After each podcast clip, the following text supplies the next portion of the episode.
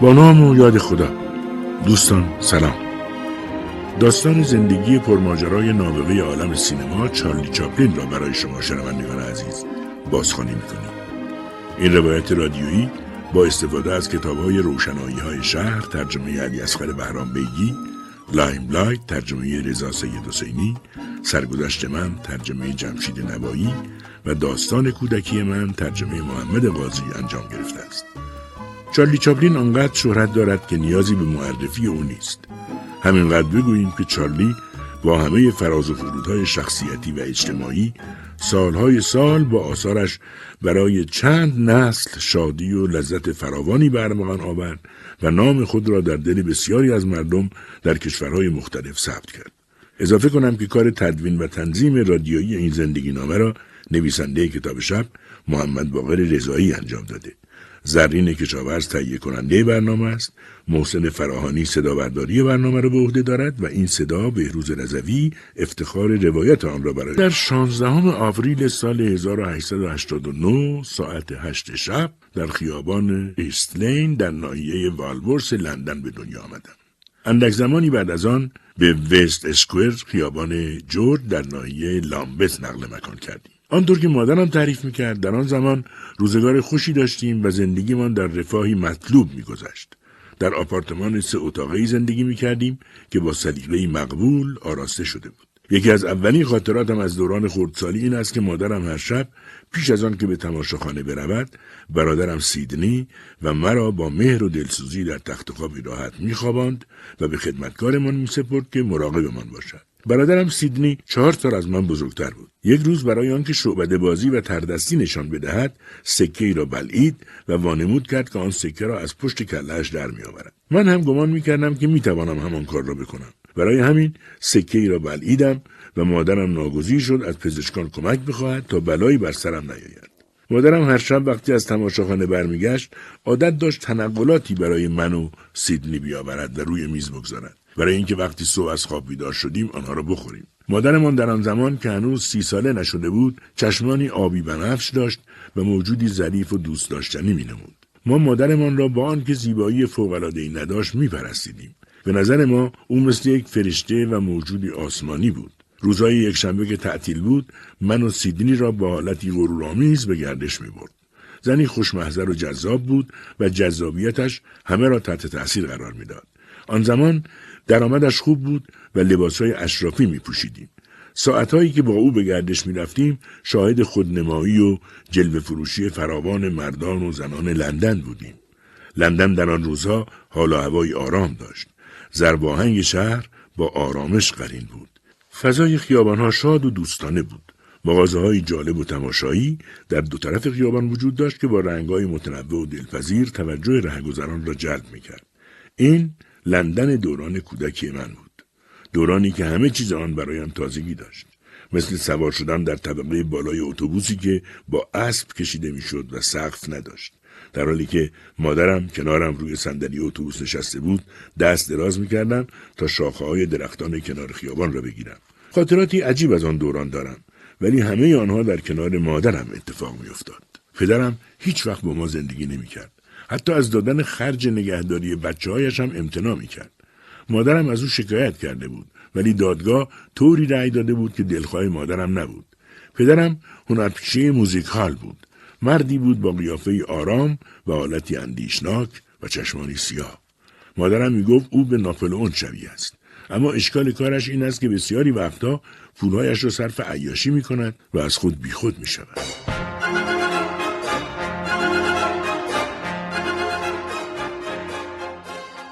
در آن زمان یعنی دورانی که من هنوز خیلی کوچک بودم بسیاری از هنرپیشگان بر اثر عیاشی و افراد در نوشیدن به سرنوشت بدی دچار می شدن. پدر من هم یکی از اینها بود که بالاخره به علت زیاده روی در این کار مادرم مجبور شد از او جدا بشود. برعکس پدرم مادرم زن خوبی بود. دختر یک پیندوز ایرلندی بود که گونه شبیه سیب سرخ داشت. به خاطر درد مفاصل قامتش خمیده شده بود. برای هم تعریف می‌کرد در جوانی در جریان نهزت های آزادیخواهی ایرلند. برای آنکه به چنگ پلیس نیفتد ناگزیر در کشدارهای مرتوب پنهان می‌شده و درد آزاردهنده مفاصلش یادگار آن زمان است. مادر مادرم که همیشه برایم قصه می‌گفت پیش از آن که به شش سالگی برسم از دنیا رفت. او هم از پدر مادرم جدا شده بود و به یک زن دیگر دل باخته بود. همان موقع بود که مادرم و خواهرش خالکیت که دو دختر زیبای پیندوز ایرلندی بودند در اولین فرصت خانه و خانواده را رها کردند و به صحنه تئاتر کشانده شدند. خالکیت از مادرم کوچکتر بود و هیچ وقت با خواهرش میانه خوبی نداشت. دیدارهای گاه به گاهیش با ما معمولا به طور غیرمنتظره ورهن می‌خورد. زیرا از چیزی که برخلاف میلش از مادرم میشنید زود براشفته می‌شد و آزرد خاطر ما را ترک می‌کرد. اینطور که برایم تعریف کردند مادرم در هجده سالگی عاشق مردی شد و با او به آفریقا رفت. همانجا در همان هجده سالگی سیدنی برادرم را به دنیا آورد. ولی مدت زیادی در آفریقا نماند و از آن مرد جدا شد و به انگلیس که بازگشت با پدرم ازدواج کرد. این ازدواج برایش عاقبت خوبی نداشت. من هرگز نتوانستم بفهمم که مادرم چه احساسی نسبت به پدرم دارد. ولی هر وقت از من خشمگین می‌شد با لحنی اندوهبار می‌گفت تو هم مثل پدرت عاقبت خیر نمیشی. من اطلاعی از این موضوع نداشتم که چه چیزهایی باعث به هم خوردن زندگی مادر و پدرم شده. وقتی یک ساله بودم آنها ازم جدا شده بودند و بعدها که مشکلاتشان را فهمیدم موقع جدا شدن مادرم هیچ چیز از پدرم مطالبه نکرده بود. چون خودش هنرپیشه موفقی بود و می توانست زندگی خود و دو فرزندش را اداره کند. فقط زمانی که با تیر روزی و تنگ دستی دست به گریبان شد از پدرم تقاضای کمک کرد. ولی دادگاه به ضرر او رأی داده بود و هیچ چیز نصیبش نشد آنها در نمایشنامه هم بازی بودند و ازدواجشان عاشقانه بود ولی از خود بیخود شدنهای افراطی پدرم بالاخره زندگیشان را از هم پاشید.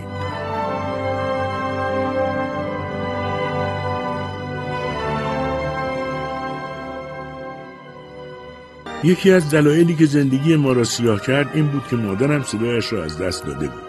کمترین سرماخوردگی او را دچار تورم نایی می‌کرد که هر بار چند هفته طول می‌کشید. با این حال ناگزیر بود همچنان به کارش ادامه دهد. به همین سبب به تدریج بر ناراحتی گلویش افزوده می‌شد و به آنجا رسید که وقتی روی صحنه قرار بود آوازی بخواند صدایش دچار شکستگی می‌شد کم کم حتی حرف زدنش هم مشکل شد و در همین لحظه های دردناک بود که تماشاچیان قهقهه می‌زدند و او را هو می‌کردند نگرانی از دست دادن کار رفته رفته موجب برهم خوردن سلامتش شد و او را دستخوش حالتی عصبی و بیم زده کرد به تدریج از فعالیت های تئاتریش کاسته شد و دیگر صاحبان تماشاخانه ها حاضر نبودند با او قراردادی امضا کنند. همین مشکل باعث شد که من در پنج سالگی برای نخستین بار پایم به روی صحنه تئاتر باز شود. قبل از آن با مادرم به تئاتر می‌رفتم و بازی او را تماشا می‌کردم. به خاطر میآورم یک شب در گوشه از صحنه جایی که کسی مرا نمی‌دید ایستاده بودم تا بازی مادرم تمام بشود و با هم به آپارتمان محقرمان که اجاره کرده بودیم برگردیم. ناگهان متوجه شدم که صدای مادرم شکست و به صورت زمزمه خفیف درآمد. تماشاچیان شروع به خندیدن و مسخرگی و سر و صدا کردند. سر و صدایشان به قدری زیاد شد که مادرم ناگزیر از صحنه بیرون رفت و پشت صحنه جایی که من ایستاده بودم با حالتی بسیار آشفته نشست. مدیر صحنه که قبلا دیده بود من گاهی وقتا جلوی دوستان مادرم آواز می‌خوانم و ادای هنرپیشه ها را در میآورم به مادرم اصرار کرد که موافقت کند من به جای او روی صحنه بروم. مادرم ناچار شد قبول کند. یادم هست که مدیر صحنه بلافاصله دستم را گرفت و برد روی صحنه. چند کلمه ای برای تماشاچیان توضیح داد و بعد به من گفت بخوان. خودشم تند از صحنه بیرون رفت. من در آن حال که چراغهای پرنور صحنه چشمانم را می‌زد و چهره تماشاچیان را در پرده ای از دود و غبار می‌دیدم شروع به آواز خواندن کردم. دسته ارکسترم مینواخت. چند لحظه طول کشید تا توانستم آواز خواندنم را با آهنگی که ارکستر مینواخت هماهنگ کنم. بعد با اطمینان کامل به کارم ادامه دادم. آوازی که میخواندم در آن زمان بسیار مشهور بود و همه دوستش داشتند. مضمون آوازی که خواندم اینطور بود. جک رو همه می‌شناسن. عیبی نداشت. همیشه با صفا بود. ولی از موقعی که یه خورده پولدار شد آدم خیلی بدی از کار در اومد. حالا دیگه حالم ازش به هم می‌خوره. چون از موقعی که شلوارش دوتا شده خودش رو کاملا گم کرده. هنوز آواز خواندنم تمام نشده بود که تماشاگران از هر طرف سکه و اسکناس به طرفم پرت کردند. با همان لحن کودکانه گفتم اجازه بدین اول پولا رو جمع کنم بعد آوازم رو ادامه بدم این حرفم موجب خنده شدیدی شد. تماشاگران تشویقم کردند. مدیر صحنه با دستمالی آمد و به من کمک کرد تا پولها را جمع کنم فکر کردم می‌خواهد پولها را برای خودش بردارد. این را هم به تماشاگران گفتم و آنها خنده بیشتری سر دادند. وقتی مدیر صحنه دستمال پر از پول را با خود به پشت صحنه برد من مضطربانه به دنبالش دویدم. این کارم باعث قهقهه تماشاگران شد. با کمال ناباوری دیدم مدیر صحنه دستمال پر از پول را به مادرم داد. همین کار باعث شد که با اعتماد به نفس بیشتر دوباره به صحنه برگردم و آواز خواندن را ادامه دهم.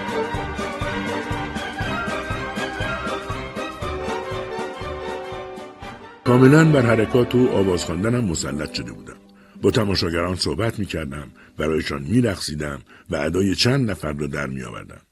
صدای مادرم را هم تقلید می کردم و تماشاگران با هیجان زیاد برایم کف می زدن. سکه های بیشتری به روی صحنه پرتاب می شد. وقتی مادرم آمد که مرا با خود به بیرون صحنه ببرد تماشاگران راضی نبودند با شور بیشتری کف می‌زدند و از مادرم می‌خواستند اجازه دهد که بیشتر روی صحنه بمانم آن شب نخستین ظاهر شدن من روی صحنه تئاتر و در عین حال آخرین حضور مادرم بر صحنه بود او از آن پس هیچگاه نتوانست صدای خودش را خوب کند و روی صحنه برود. برای همین وضع زندگیمان از بد هم بدتر شد. پولی که به من می‌دادند آنقدر نبود که به جایی برسد. بیشترش خرج درمان مادرم می‌شد که نتیجه هم نداشت. ناچار برای سکونت به محله ناجور و فقیرنشین کوچ کردیم. چنان شد که مادرم حتی نمی‌توانست مرا به تئاتر ببرد. زیرا برای من کار به آن صورت نبود که هر روز باشد. این مادرم بود که در کار تئاتر و خوانندگی استعداد زیادی داشت و در نمایشنامه های مختلفی بازی می‌کرد و پول در میآورد. اما آن بیماری او را ناامید و رنجور کرد و خانه ما آری از هر گونه امید و نشاط شد. مادرم چون با کار دیگری آشنا نبود طبعا روح و جسمش روز به روز بر اثر بیکاری تحلیل می‌رفت و افسرده می‌شد. اما او زنی نبود که از پا بیفتد. زنی کارندیش و چارجو بود. غروب روزی را به یاد میآورم که در خانه محقرمان بودیم. من دراز کشیده بودم و مریض بودم. برادرم سیدنی برای درس به کلاس شبانه رفته بود. من و مادرم تنها بودیم. مادر با همان شیوه تئاتریش چیزی می‌خواند و ماجراهایی را برایم تعریف می‌کرد. او در آن شب زیباترین و مهرامیزترین نوری را که دنیا به خود دیده است در دل من تاباند و روح و ذهن مرا روشن کرد. همان نوری که الهام بخش غنیترین درون مایه های ادبیات و هنرهای نمایشی است یعنی محبت شفقت و انسانیت. من با همان حالت بچگانم از او خواستم دوباره به تئاتر برگردد ولی او گفت زندگی توی تماشاخونه واقعی نیست پسرم. جنبه تصنعی داره. اگه آدم زیاد توی دنیای تماشاخونه سرگرم بشه به آسونی خدا رو فراموش می‌کنه. او این را می‌گفت ولی وقتی دوباره به حرف زدن درباره هنرش در تئاتر میپرداخت آن را فراموش می‌کرد و با حالتی یا که از شیفتگی و علاقه بسیار زیاد از تئاتر سخن می‌گفت. اما افسوس که زندگی سخت بود و نمیگذاشت او با یاد تئاتر خوش باشد. زمستان نزدیک می‌شد و برادرم سیدنی بالاپوش گرم نداشت.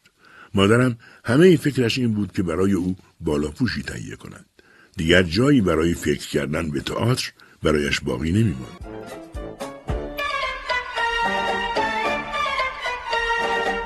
بالاخره تصمیمی گرفته شد مادرم از کت مخملی کهنه خود برای سیدنی پالتویی درست کرد. آستین های این پالتو راه راه و به رنگ سیاه و قرمز بود. سرشانهایش چین داشت و مادرم خیلی کوشش کرد چینها را صاف کند ولی نتوانست. وقتی به سیدنی گفت که آن پالتو را بپوشد برادرم گریهش گرفت. گفت اگر این پالتو را بپوشم بچه ها در مدرسه چه خواهند گفت. مادرم نصیحتش کرد. چه اهمیتی داره که دیگران چه فکری می‌کنند این پالتو خیلی هم برازنده است و بهت میاد مادرم چنان مهارتی در قانع کردن ما داشت که سیدنی نفهمید چطور حاضر به پوشیدن آن پالتو شد و هر حال سیدنی آن پالتو را پوشید و با به پا کردن یک جفت از کفشای پاشنه بلند مادرم که پاشنهایش را کنده بودیم در مدرسه مورد تمسخر بچه ها قرار گرفت. چند بار هم با آنها گلاویز شد. مادرم یک جفت از جوراب شلواری های قرمز رنگ خود را نیز برای من کوتاه کرده بود که به جای جوراب بپوشم. من هم در مدرسه به خاطر این جوراب خیلی مسخره شدم. وقتی این دوره مهنتبار مدتی ادامه یافت مادرم دچار سردردهای میگرنی شد طوری که دیگر نتوانست خیاطی کند. یعنی کاری که مختصر پولی از آن در میآورد. روزهای پی در پی مجبور می‌شد در اتاق نیمه تاریکمان در بسترش دراز بکشد و برگهای چای روی چشمانش بگذارد به امید آن که در تخفیف سردردش موثر واقع شود. حالا دیگر امیدمان به مراکز خیریه و بسته های مواد خوراکی بود که مردم نیکوکار بین بینوایان توضیح می کردند. با همه اینها سیدنی در بین ساعات درس مدرسه روزنامه می فروخت و پول ناچیزی از آن کار به دست می آورد. یک روز ذوق زده وارد اتاقمان شد. بستای روزنامه را به سوی انداخت و فریاد زد من یک کیف پیدا کردم. مادرم کیف را از او گرفت و باز کرد. تعدادی سکه نقره و مسی توی کیف بود. مادرم به سرعت در کیف را بست و از فرد هیجان دوباره به بستر افتاد. وقتی دوباره کیف را وارسی کرد متوجه شد کیف هنوز سنگین است. معلوم شد یک جیب میانی هم داخل کیف هست. مادرم آن را باز کرد و دیدیم داخل آن هفت سکه یک لیره ای طلا مخفی کردند. میزان خوشحالی ما از حد تصور خارج بود. با این حال مادرم باز هم درون کیف را گشت تا اسم و نشانی از صاحب کیف پیدا کند ولی چیزی وجود نداشت خدا را شکر کردیم که نشانی وجود نداشت وگرنه مادرم با آن ایمان مذهبیش نمی‌توانست آرام باشد. بالاخره به این نتیجه رسید که خداوند از راه لطف و مرحمت با آن کیف خواسته است کمکی به خانواده ما کرده باشد.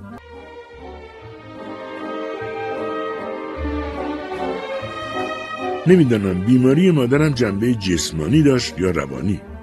به حال حالش کاملا خوب شد و از بستر بیرون آمد.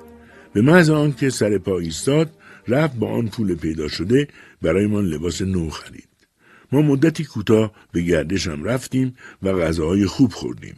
ولی چیزی نگذشت که پولمان ته کشید و بار دیگر دوران سختی و تنگ دستی آغاز شد. مادرم تلاش کرد کاری پیدا کند ولی بینتیجه بود. روز به روز وضعمان بدتر می‌شد. پرداخت وستای چرخ خیاطی مادرم هم عقب افتاد و طلبکار چرخ خیاطی را از ما گرفت. بالاخره ناچار شدیم هر سه نفر با هم به محلی برویم که برای نگهداری از بینوایان تأسیس شده بود. آنجا محلی بود که بینواها را به کار وامی داشتند و در مقابل سرپناهی و غذایی به آنان می‌دادند. ما از شرمساری رفتن به آن نوانخانه با خبر بودیم ولی از اینکه تغییری در زندگیمان حاصل می‌شد خوشحال بودیم. تا آن لحظه که از در بزرگ نوانخانه وارد آنجا شدیم من نمی توانستم تصورش را بکنم که چه اتفاق ناگواری در انتظار ماست. از محیط غمزده و کثیف آنجا به لرزه افتادم به خصوص که ما را از هم جدا کردند. مادرم را به بخش زنان فرستادند و سیدنی و مرا روانه بخش کودکان کردند. بعد از چند روز که توانستیم مادرمان را ببینیم با آن لباس تیره و بیقواری نوانخانه آنقدر شکسته و مهنت زده شده بود که منقلب شدم. در مدت یک هفته در آن نوانخانه به اندازه چند سال پیر و نزار شده بود. من و سیدنی شروع به گریه کردیم و مادرمان هم گریهش گرفت. سه نفری روی نیمکت اتاق ملاقات نشستیم و من و سیدنی دستایمان را روی دامن مادر گذاشتیم و او دستایمان را نوازش کرد. بعد از سه هفته اقامت در آن نوانخانه یک روز همه بچه ها را به مدرسه مخصوص بچه های یتیم و بینوا بردند که من و سیدنی هم در میانشان بودیم. این مدرسه در حدود دوازده فرسنگی خارج از لندن قرار داشت. همان روز اول من و سیدنی را از هم جدا کردند. زیرا سیدنی جزو پسرهای بزرگتر قرار گرفت و من جزو پسرهای خردسال. بنابراین کمتر می توانستیم همدیگر را ببینیم. من آن موقع تقریبا کمی بیشتر از شش سال داشتم و خیلی احساس دلتنگی می کردم. دوری از مادر و اینجا هم دوری از سیدنی برایم دشوار بود. خود را تنها و بیکس احساس می کردم. برای همین هنگام خواب وقتی قرار بود که دست جمعی دعا بخوانیم من دعا را با دل و جان می خواندم. ای پناه بیکسان ای خدای بزرگ با من باش غروب فرا می رسد. تاریکی همه جا را می پوشاند و من تنها می شوم. ای خدا با من باش. وقتی همه کسان دیگر از کمک باز می مانند و همدردی ها دور می شوند ای پناه بی کسان ای خدای بزرگ با من باش. هنگام خواندن این دعا بی اختیار درد بی کسی و دوری از عزیزان به جانم چنگ میانداخت و اندوهم را بیشتر می‌کرد.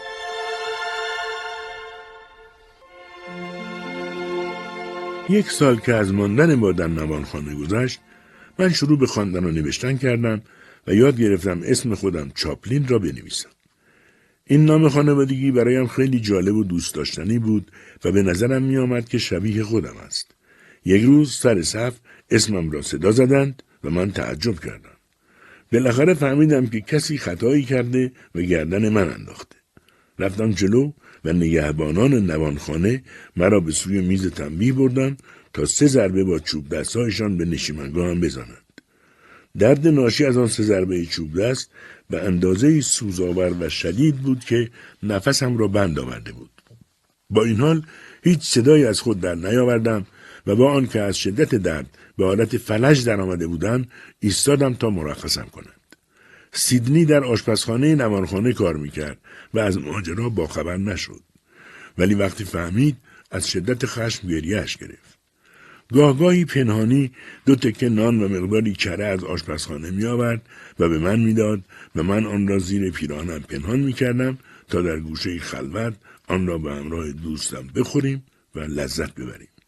چون کره در آن نوانخانه یک خوراکی تجملی و استثنایی محسوب می شد.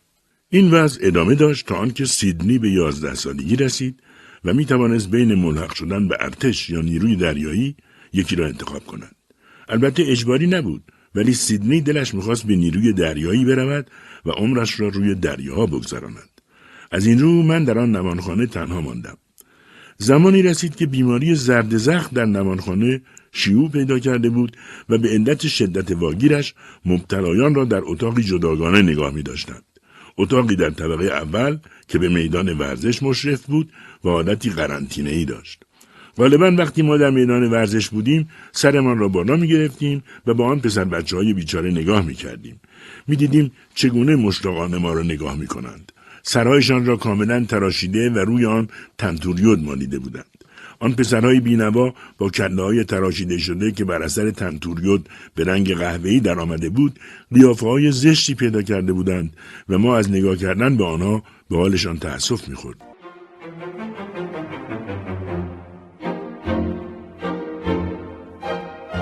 چیزی نگذشت که یک روز در اتاق نهارخوری نوانخانه پرستاری بیخبر پشت سر من ایستاد موهای سرم را از فرق باز کرد و فهمید که من هم به زرد زخم مبتلا شدم. وقتی این موضوع را اعلام کرد من بی اختیار دچار تشنج شدم و به شدت گریه کردم. نگهبانها آمدند و مرا با خودشان به قرنطینه بردند.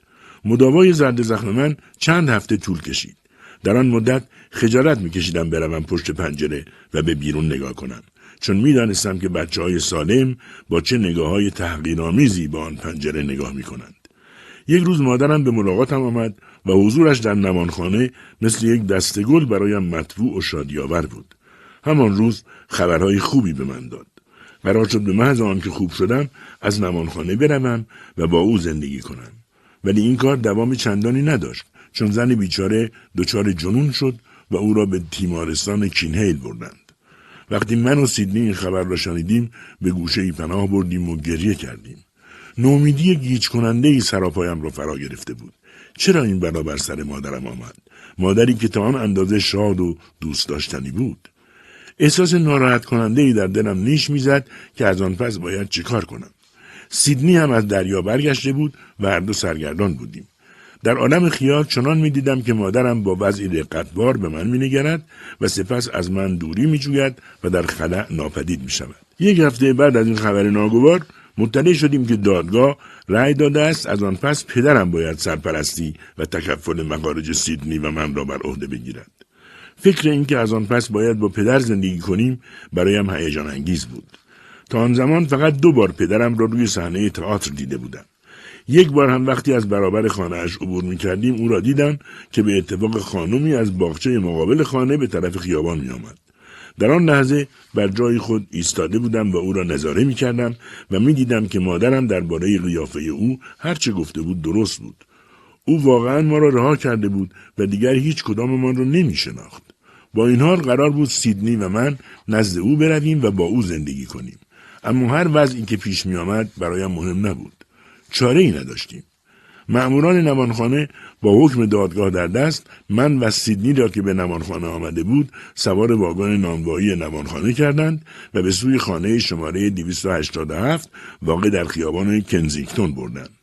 و همان خانه ای که یک بار پدرم را هنگام بیرون آمدم از آن دیده بودم در را خانمی به روی ما باز کرد. زنی بود با چهره تکیده و عبوس که هنوز آثار وجاهت در آن دیده می‌شد. قدی بلند داشت و چشمانی شبیه چشمان گوست که در آن غمی بزرگ موج می‌زد. سنش حدود سی بود و لویز نام داشت. معلوم شد که شوهرش یعنی آقای چاپلین پدر من خانه نیست. معموری که ما را به آنجا برده بود حکم دادگاه و کاغذهای مخصوص نوانخانه را به طرف خانم گرفت و ماجرا را گفت. زن به سرتاپای من و سیدنی نگاه انداخت و کاغذ را گرفت تا ببیند در آنها چه چیز نوشته شده است. سری تکان داد و آنها را امضا کرد. معمور نمانخانه ما را به او سپرد و آنجا را ترک گفت. خانم لوئیز ما را از اتاق نشیمن به اتاقی برد که در آن پسر بچه خوش سیمایی در حال بازی بود. فهمیدم او پسر خانم لوئیز و پدرم یعنی برادر ناتنی ماست. یک تخت خواب خیلی کوچک در همان اتاق برای من و سیدنی در نظر گرفته شد. سیدنی گفت اگه ایرادی نباشه من روی کاناپه میخوابم. خانم لوئیز در جوابش گفت همون جایی میخوابی که به تو گفته شده. به دنبال این تحکم خانم سکوت ناراحت کننده برقرار شد و همگی دوباره به اتاق نشیمن برگشتیم. استقبالی که در آن نخستین روز از ما شد گرم و محبت آمیز نبود. تعجبی هم نداشت. زیرا بدون آنکه خانم لوئیز انتظار داشته باشد دو پسر بچه را روی دستش گذاشته بودند. آن روز من و سیدنی خاموش و بی حرکت بر جای خود نشستیم و خانمی را تماشا کردیم که زن پدرمان بود. کمی که گذشت لوئیز رو به سیدنی کرد و گفت بیا پسر بیکار نشین این جازغالی را ببر پایین تو انبار پر از زغال کن و بیار به منم گفت تو هم بلند شو برو موازه اینا رو بخر من خوشحال شدم چون می توانستم تا آمدن پدرم به خانه کمی از آن زن دور باشم. رفتم و چیزهایی را که می‌خواست خریدم. کمی هم توی خیابان گشتم تا دیرتر برگردم. چند ساعت بعد پدرم به خانه آمد و با من و سیدنی خوشوبش کرد. قبل از خوشوبش زنش چیزهایی به او گفت و آن کاغذها را نشانش داد. وقتی لوئیس شکایت سیدنی رو از بابت کوچک بودن تخت خواب مطرح کرد پدرم گفت عیبی نداره سیدنی می‌تونه رو کاناپه بخوابه این پیروزی سیدنی احساس خصومتی در دل لوئیز ایجاد کرد و از آن پس همیشه با هم دعوا داشتند و لوئیز پیش پدرم از سیدنی شکایت می‌کرد. او با آنکه زنی بد اخلاق بود هرگز روی ما دست بلند نکرد. با این حال ما همواره از او وحشت داشتیم. لوئیز به دستور پدرم ما را به مدرسه خیابان کنزینگتون فرستاد.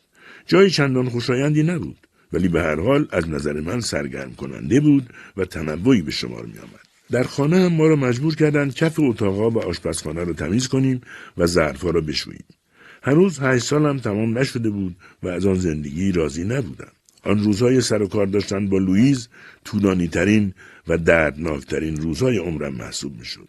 خیلی دوست داشتم ترانه معروف آن روزها را بارها و بارها بشنوم. شعرش این بود. به خاطر روزهای خوش گذشته نگذار دشمنی ها ادامه یابد. به خاطر روزهای خوش گذشته بگو که میبخشی و فراموش می‌کنی. زندگی کوتاهتر از آن است که به دعوا و بگو مگو بگذرد. دلها عزیزتر از آن هستند که شکسته شوند. بیا با هم دست بدهیم و دوست باشیم به خاطر روزهای خوش گذشته.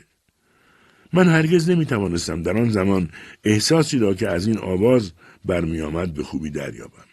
با این حال هرچه بود چنان مینمود که مضمون آن آواز با وضع ناگواری که در آن روزها داشتم هماهنگ بود در نتیجه برایم همچون لالایی گوشنوازی بود که مرا به خواب می بود.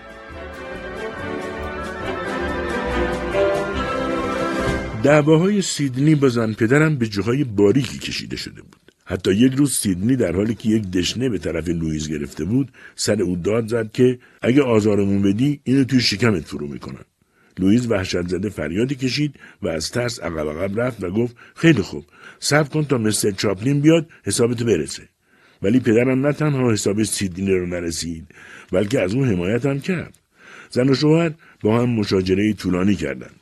اما در نهایت چون همدیگر را دوست داشتند ماجرا را فراموش کردند. یک روز صاحبخانه پدرم بالا آمد و اطلاع داد که خانمی جلوی در منزل ایستاده و سراغ سیدنی و چارلی را می‌گیرد. به سرعت پایین رفتیم و با دیدن آن زن تا چند لحظه نمی‌دانستیم واقعا چه پیش آمده است. مادرمان بود که خوب شده و به سراغمان آمده بود. اول سیدنی و بعد من او را در آغوش کشیدیم. همان مادر دوست داشتنی و متبسم بود. لوئیز از پنجره نگاه می‌کرد و چون دل خوشی از هم نداشتند عکس عملی نشان نداد. مادرمان هم همونجا دم در ورودی ساختمان ایستاد تا من و سیدنی اسبابها و لباسهایمان را برداریم و به دنبالش برویم. رفتیم بالا و بعد از خداحافظی با لوئیز و پسر کوچکش آنجا را به اتفاق مادرمان ترک کردیم. مادرمان کاملا خوب شده بود و اصلا فکرش را نمی توانستیم بکنیم که او زمانی بیمار بوده است. کار خیاطیش را دوباره از سر گرفت و در اتاقی که اجاره کرده بود زندگی تازه را شروع کردیم. پدرم هفته ده شیلینگ به ما کمک می کرد. حالا دیگر به طور مرتب به مدرسه می رفتم. مدرسه افقهای تازه‌ای به رویم می گشود. تاریخ، شعر و ادب و علوم جزو درسهایی بودند که دوست داشتم. با این حال بعضی از درسها در نظرم کسارت آور و آری از لطف بود. به خصوص از حساب هیچ خوشم نمی آمد.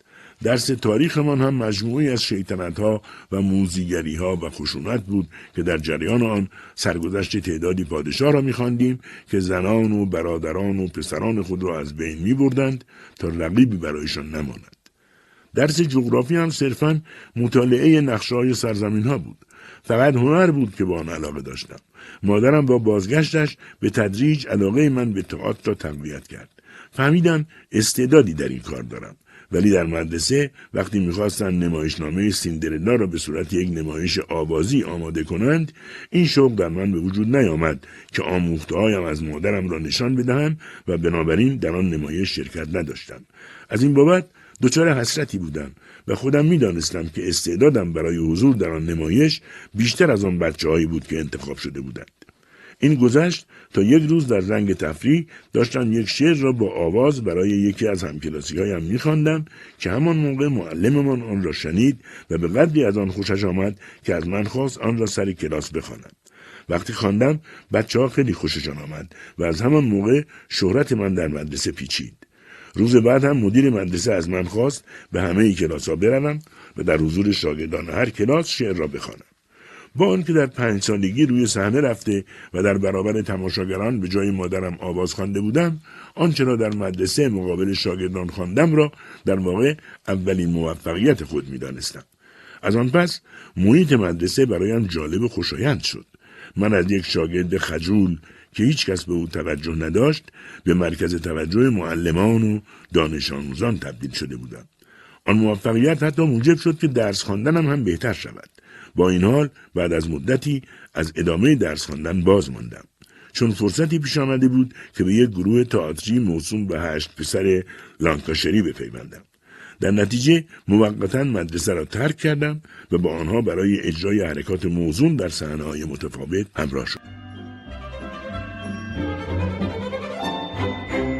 پدرم رئیس گروهی را که به آنها پیوسته بود میشناخت اسمش آقای جکسون بود مادرم راضی نمی‌شد ولی پدرم توانست مادرم را قانع کند که اگر با آن گروه همکاری کنم هم برایم شروع خوبی برای وارد شدن به کار تئاتر خواهد بود و هم خواهم توانست از لحاظ مالی کمکی برای خانواده باشم.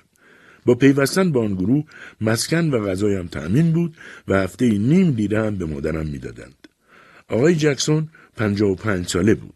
زمانی در لانکاشر معلمی می‌کرد. خانوادهاش همگی در گروهش بودند و همه جا با هم می‌رفتند. من پس از شش هفته تعلیم و تمرین مهارت لازم برای همپایی کردن با سایر افراد گروه را به دست آوردم. ولی از این کار راضی نبودم. این جاه طلبی را داشتم که بتوانم تنها روی صحنه ظاهر شوم و به صورت یک کمدین هنرنمایی کنم. وقتی در ولایات مختلف برای نمایش سفر می کردیم در هر شهر یک هفته روزها به مدرسه می رفتم و همین موجب می شد تحصیلم متوقف نشود و به تدریج پیشرفت کند. وقتهای بیکاری به تماشای نمایش های مختلف می رفتم. هنرپیشه بود به نام ویلیام بارنز که در مجسم ساختن و ترسیم چهره شخصیت های داستان های چارلز دیکنز مهارتی فوقالعاده از خود نشان می‌داد. او مرا به شدت مجذوب خود ساخته بود. نقش آفرینی های این هنرپیشه جوان خوش سیما و باوقار که نقش شخصیت های داستان های چارلز دیکنز را در برابر تماشاگران پرهیاهو و جنجالی شهر گلاسکو با مهارت و استادی فوقالعادهای بازی می‌کرد دریچه دیگری از هنر تئاتر را به روی من گشود. همین شخصیت موجب شد که من به ادبیات و آثار نویسندگان بزرگ علاقه من شوم. بعد از دیدن هنرنمایی او بود که در من این کنجکاوی به وجود آمد به رمز و رازهای شگفتآوری پی ببرم که در لابلای صفحات داستانهای نویسندگان مشهور نهفته بود. مخصوصا شخصیتهای داستانهای چارلز دکنز با آنکه هنوز نمی‌توانستم خیلی خوب بخوانم یک نسخه از رمان الیور تویست را خریدم با خواندن آن میکوشیدم از ویلیام بارنز تقلید کنم و ادای شخصیت های رمان را مثل او در بیاورم. یک روز آقای جکسون مرا در حال تقلید دید. در همان لحظه جلوی همه بچه ها اعلام کرد به نبوغ من پی برده است و قصد دارد ترتیبی بدهد که دیگران هم با نبوغم آشنا شوند. آن لحظه مهم و حساس بالاخره فرا رسید. یکی از روزها بعد از نمایش گروه آقای جکسون با گام های مصمم وارد صحنه شد و چنان که می‌خواهد ظهور یک نابغه را اعلام کند به تماشاگران اطلاع داد که کشفی کرده است. توضیح داد در میان پسران گروهش پسر بچه با استعدادی دارد که به طرزی عجیب می‌تواند از هنرپیشه معروف ویلیام بارنز تقلید کند. تماشاگران که تا آن موقع خسته شده بودند از حرفهای آقای جکسون استقبال چندانی نکردند. ولی وقتی من با نیم شلوار گشاد و پفدار و با کفشهای قرمز وارد صحنه شدم و خود را به صورت پیرمردی 90 ساله مجسم کردم هیاهویی به پا شد. دشوار می توانستم آنان را ساکت کنم. هر طور بود گفتم هیس! شما نباید سر و صدا را بندازید وگرنه کوچولوی منو بیدار می‌کنید. صدای یک پیرمرد را تقلید می‌کردم. ولی مردم سر و صدا می‌کردند و صدایم به آنها نمی‌رسید. این برای من یک شکست بود. زیرا مردم مجال نمی‌دادند من نقش پیرمرد را چنان که باید و شاید مجسم کنم. چون حوصلهشان سر رفته بود. آن شب پایان حرفه من به عنوان بازیگر شخصیت های چارلز دیکنز روی صحنه بود. از طرفی هم پدرم مریض شده بود و هم مادرم نگران حال من بود. می‌گفت لاغر و رنگ فریده شدن و تلاش برای گروه آقای جکسون ریههایم را اذیت کرده است. نامه ای برای آقای جکسون نوشت که مواظب من باشد آقای جکسون هم با دریافت نامه از کوره در رفت و مرا مرخص کرد گفت پسری که مادرش تا این حد برایش ابراز نگرانی می کند به درد او نمی خورد. پدرم هم که سخت بیمار شده بود در آستانه مرگ قرار داشت. و هر حال چند هفته بعد از جدایی از گروه آقای جکسون به بیماری آسم مبتلا شدم و حالم به قدری بد می‌شد که مادرم تصور می‌کرد به سل دچار شدم هیچ خبری از برادرم سیدنی نداشتم. زیرا او نمی‌خواست سربار مادرم باشد و احتمالا کاروبارش خوب بود. ولی ما همچنان با فقر و تنگ دستی دست و پا کاملا احساس می‌کردم. حتی طبقات خیلی فقیر هم می‌توانستند هفته یک بار غذای گوشتی بخورند. ولی آنها که نمی‌توانستند بخورند در زمره مسکینان و گدایان به شمار می آمدند و ما هم در آن موقع وضعی بهتر از گدایان نداشتیم. غالبا تا پاسی از شب که خواب به چشمم نمی آمد مادر را می دیدم که در اتاق محقر زیر شیروانی روی چرخ خیاطی کهنه‌ای که تهیه کرده بود خند شده و همچنان به کارش ادامه می‌دهد. مجبور بود به خاطر قسطهای عقب افتاده و خورد و خوراک ما بیش از اندازه کار کند. من گاهی که پیش پدرم می‌رفتم از حال مادرم و سیدنی جویا می‌شد. یک روز وقتی با او خداحافظی کردم مرا در آغوش گرفت و برای نخستین بار بوسهای بر صورتم زد. آن شب آخرین باری بود که پدرم را زنده می دیدم. سه هفته بعد از آن شب او را به بیمارستان سنت توماس بردند. حالش وخیم بود و با آن که سن زیادی نداشت به دامن مرگ افتاده بود. یکی از زانوهایش را عمل کردند و از آن مقدار زیادی مایه بیرون کشیدند. مادرم چند بار به عیادت او رفت و هر بار پریشان خاطر و افسرده بازگشت. برایم تعریف کرد که پدرم می‌گفته دلش می‌خواهد باز با ما زندگی کند. وقتی من از این حرف ابراز خوشحالی می کردم مادرم سری تکان می‌داد و می‌گفت زیاد جدی نگیر حرفاشو پسر چون الان مریضه این حرفو می‌زنه چند روز بعد از بیمارستان اطلاع دادند که پدرم مرده است مقام های بیمارستان می‌خواستند بدانند چه کسی هزینه خاک سپاری را عهدهدار می شود. مادرم آه در بساط نداشت. از این رو پیشنهاد کرد هزینه را از صندوق کمک به هنرپیشگان از کار افتاده دریافت کنند. اظهار این مطلب موجب براشفتگی افراد خانواده پدرم شد. آنها نمی توانستند حقارت ناشی از خاکسپاری پدرم با هزینه یک سازمان خیریه را تحمل کنند. یکی از اموهایم به نام آلبرت که ساکن آفریقا و جوانترین برادر پدرم بود و آن روزا در لندن سکونت داشت گفت مخارج خاکسپاری را عهدهدار خواهد شد. روز خاکسپاری قرار شد همگی در بیمارستان سنت توماس جمع بشویم و از آنجا به طرف گورستان توتینگ راه بیفتیم. سیدنی برادرم نتوانست بیاید چون سخت مشغول کاری بود و نمی‌توانست آن را رها کند. مادرم و من یکی دو ساعت قبل از دیگران به بیمارستان رسیدیم. مادرم می‌خواست قبل از آن که در تابوت پدرم را ببندند یک بار دیگر صورت او را ببیند.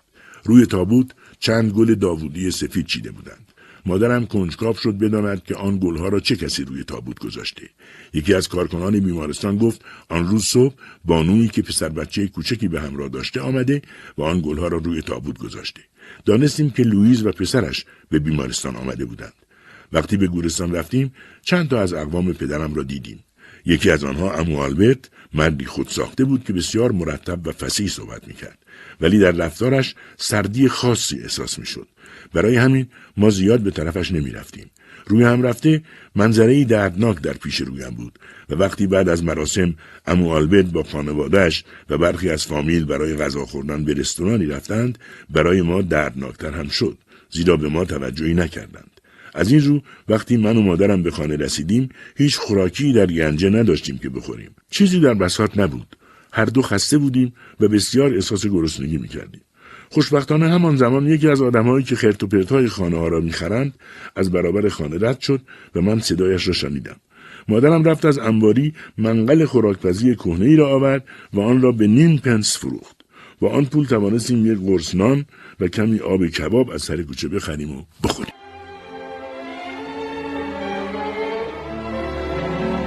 من شمی قوی برای کاسبی داشتم. در ذهنم مرتب طرحهایی برای کار و پول درآوردن میپروراندم با اولین پولی که مادرم در اختیارم گذاشت و یک شیلینگ بود از بازار گل فروشا یک بسته بزرگ گل نرگس خریدم آن بسته بزرگ را به صورت دسته های کوچک درآوردم و هر دسته گل کوچک را به قیمت یک پنس به رهگذران عرضه می کردم. اگر می توانستم همه را بفروشم یک شیلینگ سود می بردم. به هر کس می رسیدم می گفتم خانم خواهش می‌کنم یه دسته گل از من بخرین. آقا شما گل نرگس نمی‌خواید؟ خانم ها معمولا نگاهی عطوفت آمیز به من میانداختند و گلی میخریدند و گاهی هم پول اضافه می‌دادند. وقتی گلها تمام می‌شد زود می‌رفتم دوباره یک بسته بزرگ میخریدم و می‌رفتم میان مردم. یک روز بیش از پنج شلنگ نصیبم شده بود. مادرم تعجب کرد و خوشحال شد. از آن پس تا مدتی این کار را ادامه دادم. وقتی از برابر مغازه های خالی میگذشتم با خود می‌گفتم اگر یکی از این مغازه ها را در اختیار داشتم چه بسا می توانستم کاسبی پر رونقی به راه بیاندازم. ولی این کارها سرمایه می‌خواست و ما نداشتیم. مدتی که گذشت توانستم مادرم را قانع کنم که دیگر به مدرسه نروم و به جایش کار کنم. موافقت کرد. گل فروشی را رها کردم و در طول یکی دو سال به چندین کار گوناگون دست زدم. کارگاه شمسازی، پادویی در یک شرکت بیمه، نظافتچی در یک درمانگاه، شاگردی در کتاب فروشی، شیشه بری، نوبتدهی، دست فروشی، پیشخدمتی، روزنامه فروشی، عروسک سازی و کار در چاپخانه. این کار آخری باعث شد به خاطر بوی مرکب و مواد چاپ بیماری سختی بگیرم و آن را رها کنم. سیدنی در آن موقع شانزده ساله شده بود. یک روز هیجان زده به خانه آمد به اطلاع داد که روی یک کشتی مسافربری که از انگلیس به آفریقا می‌رفت به عنوان شیپورشی مشغول به کار شده است مقداری از حقوقش را به مادرم داد و وضع ما کمی بهتر شد سیدنی آنقدر پول برای مادرم آورد که گاهی آنها را از خوشحالی مشت مشت بر می داشتیم و روی تخت خواب می ریختیم. من دوباره به فکر هدفی که داشتم افتادم. در تمام آن مدت که کارهای گوناگون می کردم یک لحظه هم از فکر رسیدن به این هدف غافل نبودم. حالا که سیدنی پول خوبی می آورد و مجبور نبودیم تن به هر کاری بدهیم مادرم که مغزش در نتیجه بیغذایی دستخوش آسیبی جدی شده بود در خانه استراحت می کرد و من به دنبال هدفم بودم. اولین جایی که باید می‌رفتم دفتر استخدام هنرپیشه بود. در خیابان بدفورد نزدیک خیابان استراند دفتری بود به نام بلکمور در اتاق بزرگ آن دفتر چندین زن و مرد خوشلباس متقاضی شغل هنرپیشگی ایستاده بودند و با آب و تاب فراوان با هم صحبت می‌کردند. من در حالی که لرزه بر اندامم افتاده بود رفتم گوشه ای از آن اتاق ایستادم. در مقایسه با لباس آنان از لباس خود احساس خجالت می کردم. چند دقیقه که گذشت از اتاقی منشی جوانی بیرون آمد و خطاب با آن جمع گفت در حال حاضر برای هیچ کدام از شما شغلی نیست. اگر فرصتی پیش بیاید به شما خبر داده خواهد شد. آن جماعت غرغر کنان اتاق را ترک گفتند ولی من نرفتم تنهای تنها بودم آن جوان پرسید چی می‌خوای بچه چرا نمیری بیم زده بودم و خودم را شبیه الیور تویس می دیدم که در آن یتیمخانه موقع صرف غذا از جایش بلند شد و غذای بیشتری طلب کرد. آب دهانم را فرو دادم و گفتم اومدم ببینم برای من نقشی پیدا میشه. پرسید ثبت کردی؟ گفتم نه. مرا برد به اتاقی و مشخصاتم را نوشت و همان حرفی را تکرار کرد که به دیگران گفته بود. یک ماه بعد نامه برایم خواهد رسید که در اولین فرصت باید به دفتر بلاکمور مراجعه کنم.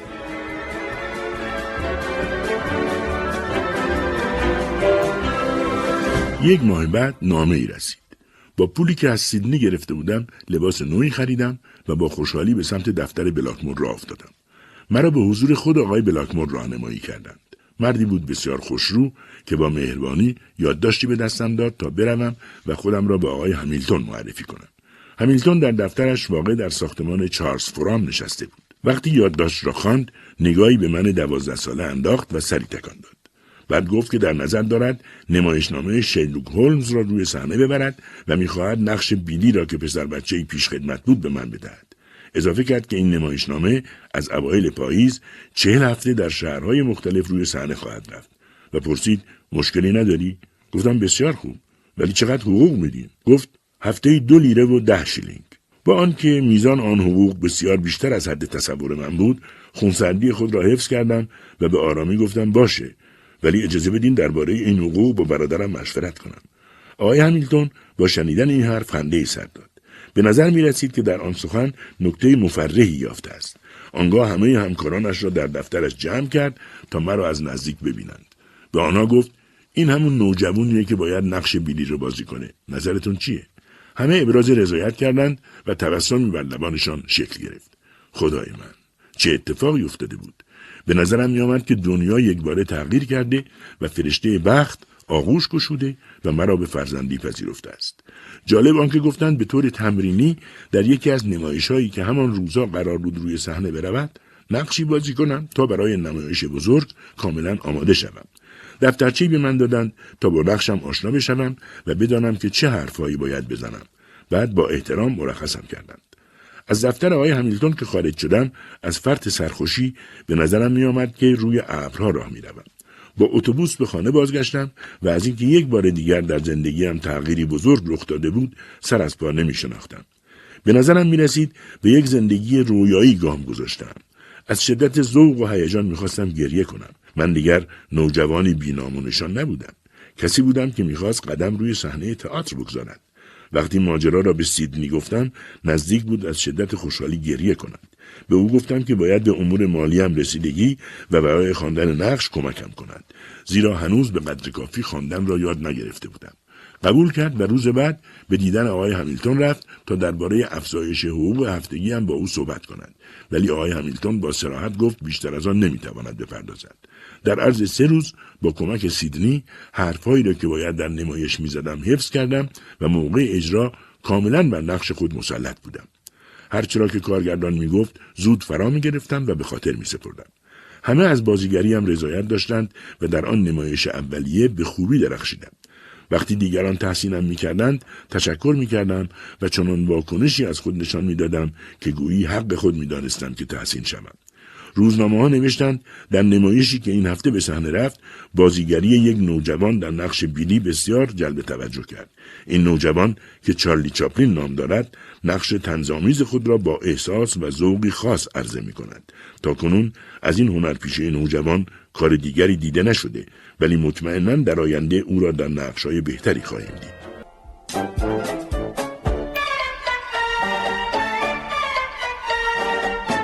شش ماهی از همکاری من با آن گروه تئاتری در شهرهای گوناگون سپری شد. سیدنی مرتب برایم نامه می نوشت و مرا از احوال مادرمان با خبر می کرد. ولی من از پاسخ دادن به نامه های او تفره می رفتم. دلیلش این بود که نمی توانستم کلمات را با املای صحیح بنویسم. یکی از نامه های سیدنی مرا بسیار تحت تاثیر قرار داد و موجب شد که به او بسیار نزدیکتر بشوم. سیدنی در آن نامه مرا به سبب پاسخ ندادن به نامه هایش سرزنش کرده و نوشته بود یادت باشد که ما روزهای سخت و دردناکی را در کنار هم به سر برده ایم. همین موضوع باید موجب شود که اکنون به هم نزدیکتر باشیم. ما دو نفر دیگر کسی را نداریم که غمخوارمان باشد. بنابراین باید بیشتر به فکر هم دیگر باشیم. خواهش می‌کنم مرتب پاسخ نامه های مرا بده تا مطمئن شوم که در این دنیا برادری دارم. در ضمن مادرمان دوباره بیمار شده و شنیدم او را به آسایشگاه بیماران روانی بردند. این نامه سیدنی و اندازه‌ای بر من اثر گذاشت که بیدرنگ برایش نامه نوشتم و از حال مادر جویا شدم. خبر بیماری مجدد مادر و رفتنش به آسایشگاه بیماران روانی همچون دشنهای بر قلب من فرو رفته بود و نمی‌دانستم چه کار کنم. چاره نبود. باید مرخصی می گرفتم. در فاصله یک تعطیلی و استراحت گروه نمایشی به سراغ سیدنی رفتم تا با هم به سراغ مادر برویم. به ما گفتند مادر عزیزمان را در حال سرگردانی و پریشانی روانی در خیابانها یافتند و به ناچار او را به آسایشگاه منتقل کردند. از دست سیدنی و من هیچ کاری بر نمی آمد جز آنکه پذیرای سرنوشت مادر عزیزمان باشیم. این بار اقامتش در آن آسایشگاه مدت زیادی طول کشید تا زمانی که وضع مالی ما اجازه داد و او را در یک آسایشگاه خصوصی بستری کردیم که از مراقبت و دلسوزی بیشتری برخوردار باشد. دوباره هر کدام رفتیم بر سر کار و فعالیت های خودمان. اما من دائم دستخوش آشفتگی و ابهام بودم. فکر مادر آزارم می‌داد. سیدنی به شهرستان رفته بود و به کارش مشغول بود ولی من در حین کار تئاتر با افسردگی زندگی می کردم. احساس می کردم از آن عشقی که به تئاتر داشتم دور شدم و تنها برای امرار معاش دارم کار می کنم. سال 1909 زمانی که 20 سالم تمام شده بود برای خودم در کار تئاتر شهرتی به هم زده بودم و از همه طرف دعوت به کار می شدم. ولی هیچ کدام دائمی نبود. هر نمایش چند هفته مشغولم می کرد و بعد دوباره بیکاری بود. اغلب آن نمایش ها یک نواخت و خسته کننده شده بود. مجبور بودم هفته هفت روز آن نمایش های مسخره و لوده بازی ها را اجرا و گاهی روزی سه نوبت هم تکرارشان کنم. تنها دلخوشی هم این بود که می توانستم پولی ذخیره کنم و چون معمولا خیلی با صرف جویی زندگی می کردم مبلغی نسبتا قابل توجه پسنداز کردم.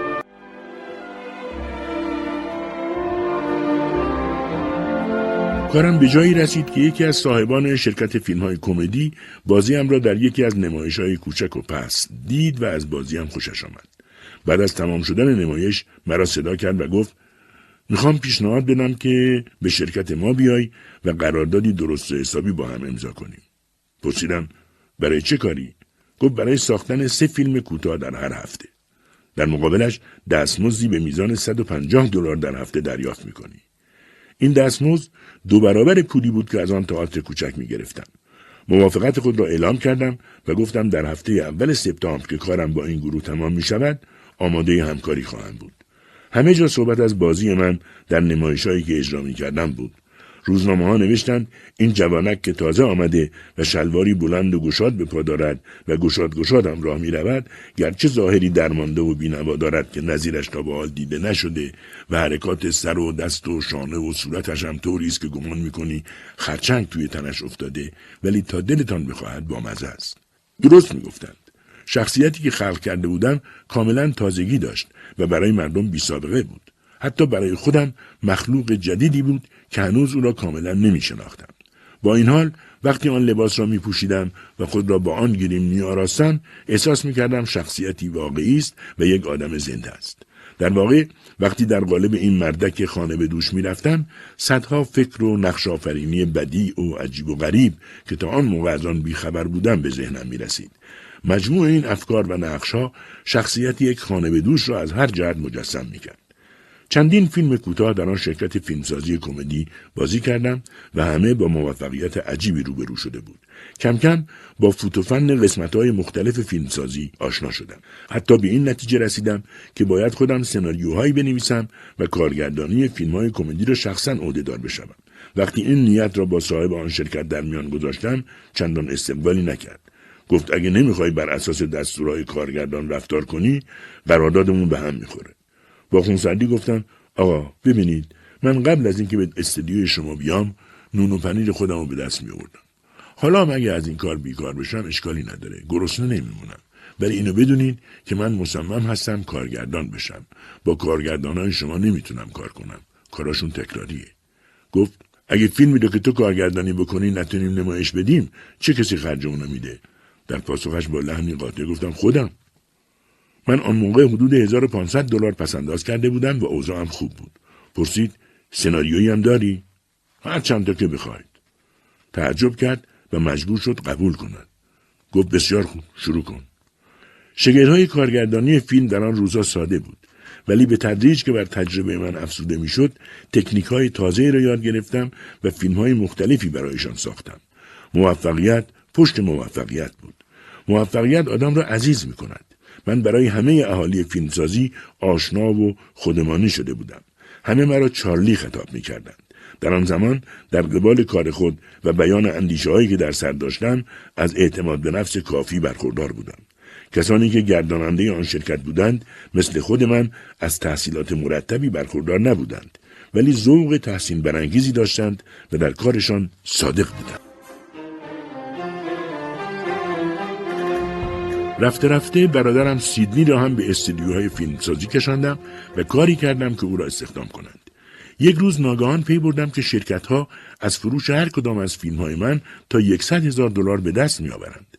از شنیدن این خبر گوشهایم تیز شد و دریافتم که دیگران چگونه از حاصل ابتکار و زحمات من سود می‌برند در حالی که خودم بر اساس قرارداد فقط هفته 1250 دلار می‌گرفتم همه کارهای یک فیلم از نوشتن سناریو، بازیگری و کارگردانی را خودم انجام می‌دادم و منطقا باید پول بیشتری می‌گرفتم. از آن پس شروع به شکایت کردم و آنها مجبور شدند در قراردادها این نکته را بگنجانند که برای هر فیلمی که تحویل می‌دهم علاوه بر دستمزد ده هزار دلار هم پاداش دریافت کنم. این اتفاق برایم بسیار خوشایند و امیدوار کننده بود.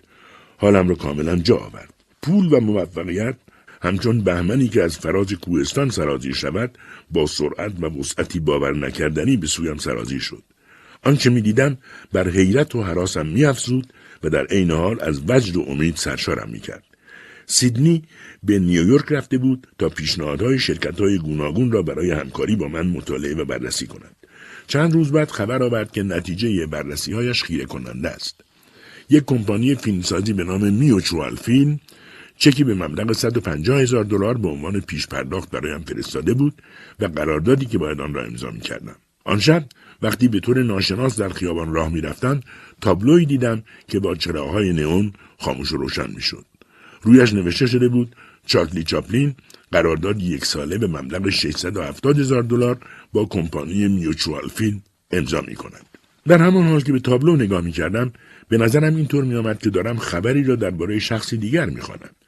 در یک فاصله زمانی کوتاه چنان اتفاقاتی در زندگی من رخ داده بود که بی اختیار خود را آری از هر گونه هیجانی میافتم و به شدت احساس تنهایی می‌کردم. تنهایی بیزار کننده است. حاله نادیدنی از غم دارد و هر گونه شوق و ذوق را از بین می‌برد. آدم بی اختیار از تنها بودن احساس شرم می کند. تنهایی من در آن روزها که جوان و ثروتمند و مشهور بودم دردآور بود. تنها و سرگردان در خیابانهای نیویورک پرسه می زدم. اما به هر ترتیب بود چند روزی را تحمل کردم تا سیدنی انجام امور مربوط به قراردادم با شرکت فیلمسازی میوچوال فیلم را به پایان برساند و کارم را شروع کنم. قراردادم با کمپانی قبلی به پایان رسیده بود و آزاد بودم. سال 1910 بود. آن روزها از همه جا می آمدند تا بخت خود را در صنعت روبه رشد فیلمسازی بیازمایند. یکی از آنها هوارد هیوز بود. این شخص علاوه بر میراث هنگفتی که از پدر برایش باقی مانده بود از برکت اختراع متدهای جدید حفاری چاهای نفت هر روز میزان زیادی بر ثروت خود میافزود. او به سینما آمده بود تا در جاذبه های آن خوش باشد.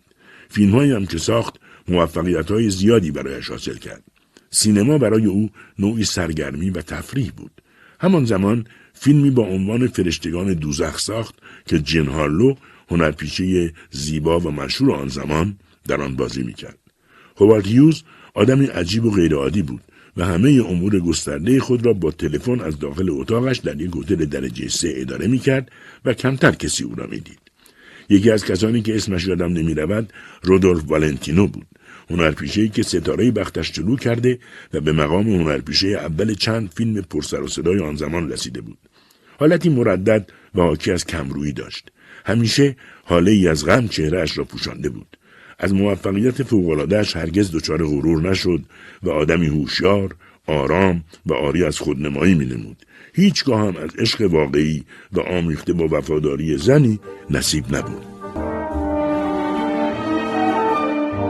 قرار دادن با کمپانی فیلمسازی میوچوال فیلم با موفقیت به پایان رسید.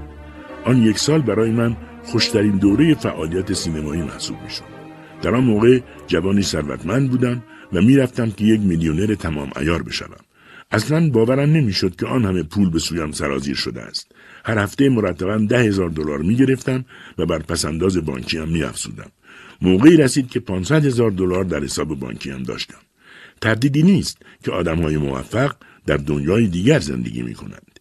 همه به عقاید و افکارم توجه می کردند و به آن احترام می گذاشتند. آشنایانم ابراز علاقه می کردند که هرچه بیشتر با من صمیمی شوند.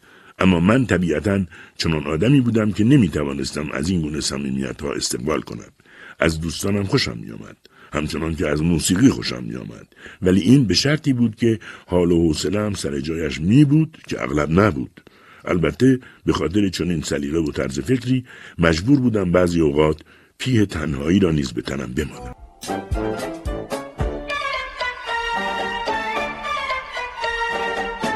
یک روز در آن زمان که قرار دادم با کمپانی میوچوال فیلم به پایان رسیده بود برادرم آمد و ذوق زده اطلاع داد که چارلی حالا دیگه می‌تونی خودتو جزو میلیونرها بدونی.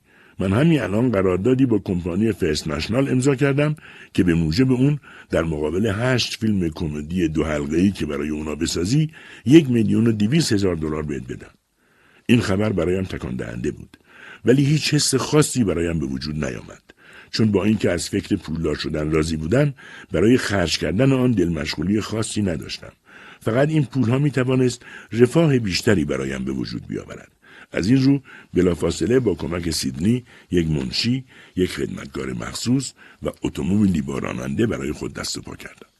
یک روز که از کنار یک نمایشگاه مجلل اتومبیل رد می شدم از پشت ویترین چشمم به اتومبیلی بزرگ و بسیار شیک افتاد که در آن روزا با اسم لوکوموبیل به بازار عرضه شده بود. آن اتومبیل به اندازه فاخر و زیبا می نمود که باورم نمی‌شد برای فروش باشد.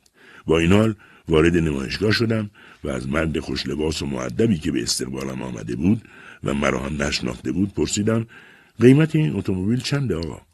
نگاهی تعجب آور کرد و بی تفاوت گفت چهار هزار دلار. گفتم بسیار خوب من اینو می‌خوام.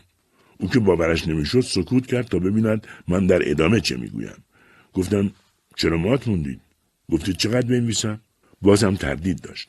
اما وقتی دست شکم را درآوردم و مبلغ آن را نوشتم و به دستش دادم معدبانه پرسید میل ندارید موتور اتومبیل معاینه بکنید؟ گفتم چه فایده؟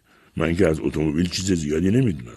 این را که گفتم برای آنکه کاری کرده باشم با شست دستم یکی از چرخهای اتومبیل را فشاری دادم تا خیال او راحت بشود. از اینکه بی چک و چانه چک را نوشته بودم هنوز دو دل بود که آیا واقعا خریدارم یا نقشه ای در کار است. به هر حال تشریفات معامله آن اتومبیل خیلی ساده انجام شد و به راحتی پشت فرمانش نشستم و صاحب آن شدم. من آن اتومبیل را به همین صورت ساده خریدم ولی سرمایه گذاری و به کار انداختن پولی که در بانک داشتم برایم مشکل بود. هیچ چیز از این مسائل نمی‌دانستم. ولی سیدنی برادرم به همه فوتوفنهای سرمایه گذاری و افزودن سرمایه آشنایی داشت. می‌دانست معنای سهام شرکت ها و اوراق قرضه چیست و هر کدام چه شرایط و مزایایی دارد. در آن روزها بازار سرمایه گذاری در املاک و مستقلات در لس آنجلس بسیار پر رونق بود. یکی از کسانی که به کار سرمایه گذاری در املاک و مستقلات وارد بود به من پیشنهاد کرد با او شریک شوم. یعنی هر کدام 250 هزار دلار سرمایه گذاری کنیم و قطع زمینی بزرگ در دره لس آنجلس بخریم. اگر به حرف آن شخص گوش کرده بودم بعد از مدتی کوتاه سهم من پنجاه میلیون دلار می‌شد یعنی ثروتی افسانه ای آنم به خاطر آنکه در آن زمین مورد نظر و اطراف آن منابع نفت پیدا شده بود مالکان آن زمین ها از برکت استخراج نفت به ثروت های ای دست یافتند. در پایان دوره قراردادم با کمپانی میوچوال فیلم مشتاق بودم که هرچه زودتر کارم را با کمپانی فرست نشنال شروع کنم. ولی استودیویی نداشتم که در آن به طور مستقل مشغول شوم. از این رو تصمیم گرفتم قطع زمینی در هالیوود بخرم و در آن استودیویی بسازم. محلی را که پسندیدم و خریدم ملکی واقع در نفش خیابان سانست بود که در آن یک امارت خوب ده اتاقه اعداد شده بود. پنج جریب زمین پوشیده از درخت لیمو و پرتغال و هلو داشت. در قسمتی از این زمین یک واحد کامل شامل کارگاه ظهور فیلم اتاق برش فیلم و تدوین و تعدادی دفتر کار ساختم. در مدتی که ساختمان استودیو در حال پیشرفت بود من به اتفاق ادنا پورویانس هنرپیشه زنی که از مدتی پیش همکاریش را با من شروع کرده بود سفر یک ماهه به هونولولو در هوایی کردیم تا استراحتی کرده باشیم. گرچه خیلی خوش میگذشت ولی در همه مدت اقامت در آنجا احساس می‌کردم زندانی شدم و دلم می‌خواست هرچه زودتر برگردیم و کارمان را ادامه دهیم. از طرفی معاشرت با کسی مثل ادنا پورویانس که زیباترین و دوست داشتنی ترین هنرپیشه آن زمان بود خواه مرا به سوی او جذب می‌کرد. وقتی به لس آنجلس برگشتیم ادنا آپارتمانی نزدیک باشگاهی که من عضوش بودم اجاره کرد و تقریبا هر شب او را برای صرف شام به آن باشگاه دعوت می‌کردم. رفتار ما با همدیگر در عین دوستی بسیار جدی بود و در ته ذهنم این فکر را میپروراندم که روزی با هم ازدواج کنیم. ولی هنوز خود را آماده ازدواج نمی‌دیدم و نمی‌دانستم آیا او نیز واقعا به این کار علاقه دارد یا نه در طول سال 1916 ما دو نفر تقریبا هیچگاه از هم جدا نمی شدیم. او پیوسته در فیلم های من بازیگری می کرد و حتی با هم به مهمانی هایی هم می رفتیم ولی بعدا وضعی پیش آمد که هر دو متوجه شدیم باید فکر ازدواج با یکدیگر را از سر بیرون کنیم ولی در جایگاه دو همکار به کارمان ادامه دهیم. همینطور هم شد و او تا چندین سال در فیلم های من نقشهایی به عهده داشت. در آن زمان من از شهرت و محبوبیت فراوانی برخوردار بودم ولی می‌دانستم که برای حفظ آن موفقیت باید مرتبا در تلاش باشم همین موضوع موجب می‌شد همه وقت و حواس خودم را صرف کارم کنم نوشتن سناریو، بازیگری و کارگردانی به مدت 52 هفته در سال کاری بس دشوار و خسته کننده بود و لازم بود که انرژی عصبی بالایی صرف کار کنم. هر زمان که یک فیلم به پایان می رسید کاملا کوفته می شدم. تا آن حد که یک روز تمام از بسترم خارج نمی شدم تا نیرویم دوباره برگردد. غروب که می‌شد از بستر بیرون می آمدم و برای راهپیمایی آماده می شدم. در خیابانها پرسه می زدم و بدون آنکه قصد خریدی داشته باشم به ویترین مغازه ها نگاه می کردم. خیلی زود حالم جا می آمد و احساس می کردم بار دیگر سرشار از نیرو شدم و آماده فعالیت جدید هستم. حتی در آن زمان که فیلم های کمدی اولیه هم را می ساختم پیوسته به دنبال این بودم. به راهی دست بیابم که حال و حوصله لازم را برای کار در وجودم پدید آورد. معمولا موسیقی از این نظر کمکی با ارزش بود. یک آواز قدیمی می توانست حال و حوصله لازم را در من ایجاد کند. کسانی که با من مصاحبه کردند مرتبا پرسیدند برای ساختن فیلم هایم چگونه به اندیشه هایی دست میابم تا امروز هم نتوانستم پاسخی قانع کننده و رضایت بخش به این پرسش بدهم.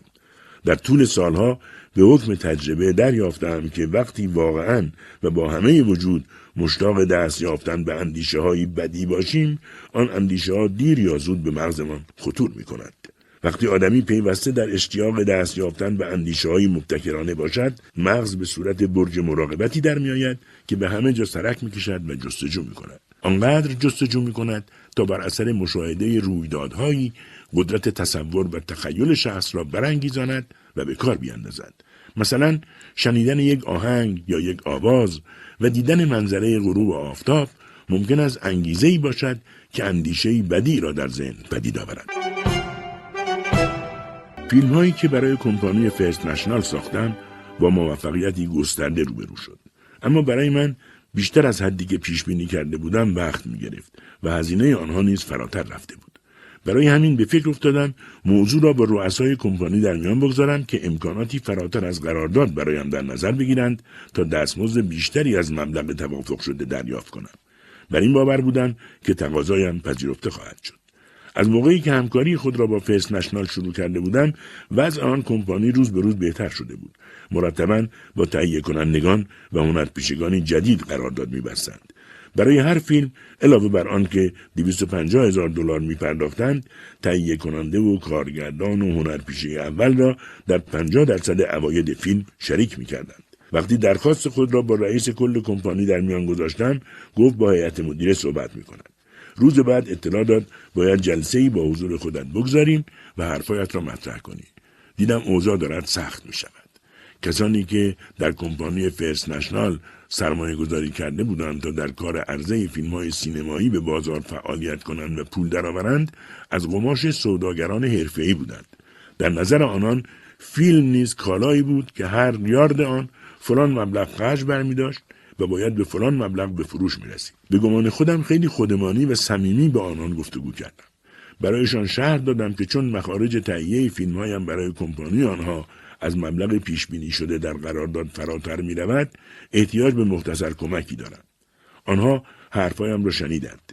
ولی وضع من در برابر آن هیئت مدیره مثل یک کارگر کارخانه جنرال موتورز بود که به تنهایی به مدیران کارخانه مراجعه کند و تقاضای دستمزد اضافی داشته باشد. وقتی حرفهایم به پایان رسید سکوتی برقرار شد و آنگاه سخنگوی هیئت مدیره در پاسخ گفت بسیار خوب چارلی. ما حرفهای تو رو شنیدیم ولی خودت خوب می‌دونی که قراردادی امضا کردی. ما انتظار داریم به مفاد قرارداد عمل کنی. همین. خیلی خونسرد و موجز گفتم اگه شما مایل باشید من می‌تونم شیش فیلم دیگه هم رو که قراری براتون بسازم ظرف دو ماه آینده تحویل بدم. البته در صورتی که در بند کیفیت فیلم ها نباشید همان سخنگو با لحنی آرام گفت این دیگه میل خودت چالی ولی به ضررته باز به اصرارم ادامه دادم من این مبلغ رو فقط به خاطر این می‌خوام که استاندارد فیلم هم رو حفظ کنم. بی تفاوتی شما در این مورد نشون میده که نمی‌خواید هیچ ذوق و بصیرتی از خودتون نشون بدین. شما که با تجارت سوسیس سر کار ندارین. مگه نمی‌خواید یک کار با ارزش انجام بشه که مردم خوششون بیاد. فقط تبسمی تحویل من دادند. سخنان من واقعا در آنها کوچکترین تأثیری نداشت و نمی‌توانستم در طرز فکرشان تغییری ایجاد کنم. در حالی که همان زمان اغلب بزرگان این هنر مرا آدمی می‌دانستند که می‌تواند حرف خود را به کرسی بنشاند در همین حال هوا بودیم که آثار و پیامدهای تلخ جنگ از هر جهت در آمریکا چهره نشان داد در اروپا جنگ به شدت ادامه داشت و هر روز هزاران قربانی بر جای میگذاشت. در اردوگاه های نظامی به سربازان تعلیم داده می‌شد که چگونه با سرنیزه به افراد دشمن هجوم بیاورند چگونه فریاد بزنند و چگونه نوک تیز سرنیزه را در شکم دشمن فرو کنند. تعلیم داده می‌شد که اگر دچار دردسر شدند کار قربانی را با یک گلوله بسازند تا بتوانند سرنیزه را از شکمش بیرون بیاورند. هیستری جنگ از حد گذشته بود و باور نکردنی مینمود هر کس که از خدمت فرار می‌کرد به پنج سال زندان محکوم می‌شد و هر مرد باید کارت آماده به خدمت خود را همیشه همراه می داشت. بعضی روزنامه ها از من ایراد می گرفتن که چرا به جنگ نرفتم. روزنامه های دیگر به دفاع از من می‌گفتند چارلی چاپلین با فیلم های کمدی که می‌سازد روحیه سربازان را تقویت می کند و این خدمت بسیار مفیدتر از رفتن او به جبهه است. آنقدر درگیر این حرفها بودیم تا اینکه بالاخره ورق برگشت و متفقین جنگ را به پایان رساندند و روزنامه ها نوشتند قیصر آلمان به هلند گریخته است. آتش بس و ترک مخاسمه بوغ اتومبیل ها، سوت کارخانه ها، سفیر شیپورها و فریاد خوشحالی مردم را در پی داشت. در پایان آن خونریزی وحشتناک چهار ساله همه چیز به روال عادی برنگشت ولی صنعت فیلمسازی رو به راه بود همین موقع بود که در فکر ازدواج و یافتن همسری مناسب بودم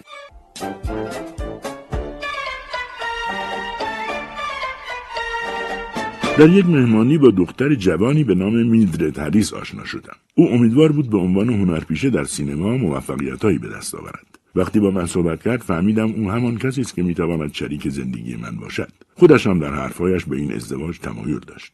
به منشی هم گفتم ترتیب کارها را بدهد. کارها چنان رو برا شد که خودم هم نفهمیدم چگونه. ولی وقتی وارد دفتر ثبت ازدواج شدم دیدم همسر آیندهم میلدرد هریس آنجا منتظر ماست. جامعه ساده خاکستری رنگی بر تن داشت که در آن زیباتر به نظر می رسید. حلقه های ازدواج بر انگشتانمان قرار گرفت و مراسم عقد به سادگی هرچه تمامتر پایان یافت و بیرون آمدیم. اما هنوز مدت کوتاهی از ازدواجمان نگذشته بود که متوجه شدم به کاری دست زدم که با مطالعه کافی انجام نگرفته است. زنم به نظرش می آمد در یک مسابقه ملکه زیبایی پیروز شده است و در عوالمی دور از واقعیت های زندگی سیر می کرد. حتی دو روز بعد از ازدواجمان مدیر کمپانی مترو گلدوین مایر پیشنهادی به زنم داد که در برابر بازی در شش فیلم پنجاه هزار دلار به او بپردازد. من به میلدرد گفتم اون پیشنهاد را نپذیرد و اگر می‌خواهد در سینما فعالیت کند در استودیوی خودم مشغول کار بشود ولی او این توصیه را نپذیرفت. به لوئیس مایر مدیر کمپانی مترو گلدوین مایر جواب مثبت داد و رفت و مشغول شد. اما هنوز یک ماه نگذشته بود که کار او با آن کمپانی به اختلاف کشیده شد. آن عمل میلدرد مرا بسیار آزرده خاطر کرد. به تدریج از علاقه هم به او کاسته شد و دیگر میلی به ادامه زندگی با او نداشتم. ولی به خاطر برخی ملاحظات همچنان به زندگی مشترک خود ادامه می‌دادیم. در طول چند ماهی که از ازدواج ما میگذشت من اونقدر ناراحت بودم که فقط توانستم یک فیلم بسازم. در حالی که قبلا در مدتهای مشابه حداقل سه چهار فیلم را تمام می‌کردم. بدون هیچ تردید آن ازدواج ناموفق نه تنها قدرت کار و ابداع مرا بیشتر نکرده بود که به نظرم چنان میآمد از هر گونه شوق کار و آفرینش هنری تویی شدم. ما از نظر روحی با هم جور نبودیم و معلوم بود که نمی‌توانیم با هم توافق داشته باشیم. البته در اخلاق میدرد پستی و ابتزالی نبود ولی گربه صفت مینمود و گاهی زودرنجی و قهر شدید از خود نشان می‌داد. با آنکه زیر یک سقف زندگی می‌کردیم به ندرت هم دیگر را می‌دیدیم. زیرا او برای خود برنامه جداگانه داشت و سرش به بازی در فیلم های مترو گلدین ماهر گرم بود. من هم سرم در استودیوی خودم گرم بود ولی ذوق و شوقی در کار نبود. سرانجام روزی با او به گفتگوی جدی نشستم تا تکلیفمان را روشن کنیم. به او گفتم ببین میلدرد تو هنوز جوانی و بخت اون رو داری که شوهر مناسب تری پیدا کنی. پس بهتره دوستانه از هم جدا بشیم و هر کدوم به راه خودمون بریم. اگه موافقی به وکیلت بگو با وکیل من صحبت کنه و ترتیب کار را بده. گفت منم با این کار موافقم ولی باید پول کافی در اختیارم بذاری تا بتونم از مادرم مواظبت کنم. نگاه معناداری به او کردم و سر تکان دادم. قانون کالیفرنیا در این باره وضع میلدرد را روشن می‌کرد. او با توجه به وضعیت مالی من که در اوج بود حق داشت 25 هزار دلار از من بگیرد و طلاقنامه را امضا کند. ولی من برای این کار قبول کردم که حتی 100 هزار دلار بدهم. خوشحال شد و قول داد که هرچه زودتر طلاقنامه را امضا کند. ولی وقتی روز امضای اوراق رسید ناگهان از حرفش برگشت بدون آنکه دلیلی بیاورد. وکیل من از وضعی که کاملا غیرمنتظره پیش آمده بود تعجب کرد. گفت به نظرم میاد خبرهای دیگه ای پشت پرده است که ما از اون اطلاع نداریم. همینطور بلا تکلیف ماندیم و کار استدیوی من هم به خاطر این پرونده به حالت تعلیق درآمده بود. در آن حال مجبور بودم به طور مخفیانه و در شهری دیگر ساختن فیلم هایم را دنبال کنم.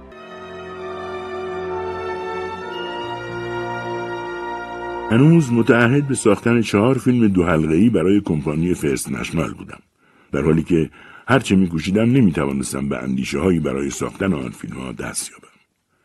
برای آنکه تمدد اعصابی بکنم و فکرم برای ساختن فیلم آماده تر شود با یکی از دوستانم چند روز به ماهیگیری در آبهای اطراف جزیره کاتالینا در نزدیکی سواحل لس آنجلس رفتم. پس از بازگشت از ماهیگیری خبر رسید که حال مادرم در انگلستان رو به بهبود نهاده و سلامتش را کاملا باز یافته است. حالا موقع مناسبی بود که او را پیش خودم بیاورم. او را از ده سال قبل که آخرین زمان حضورم در انگلستان بود ندیده بودم.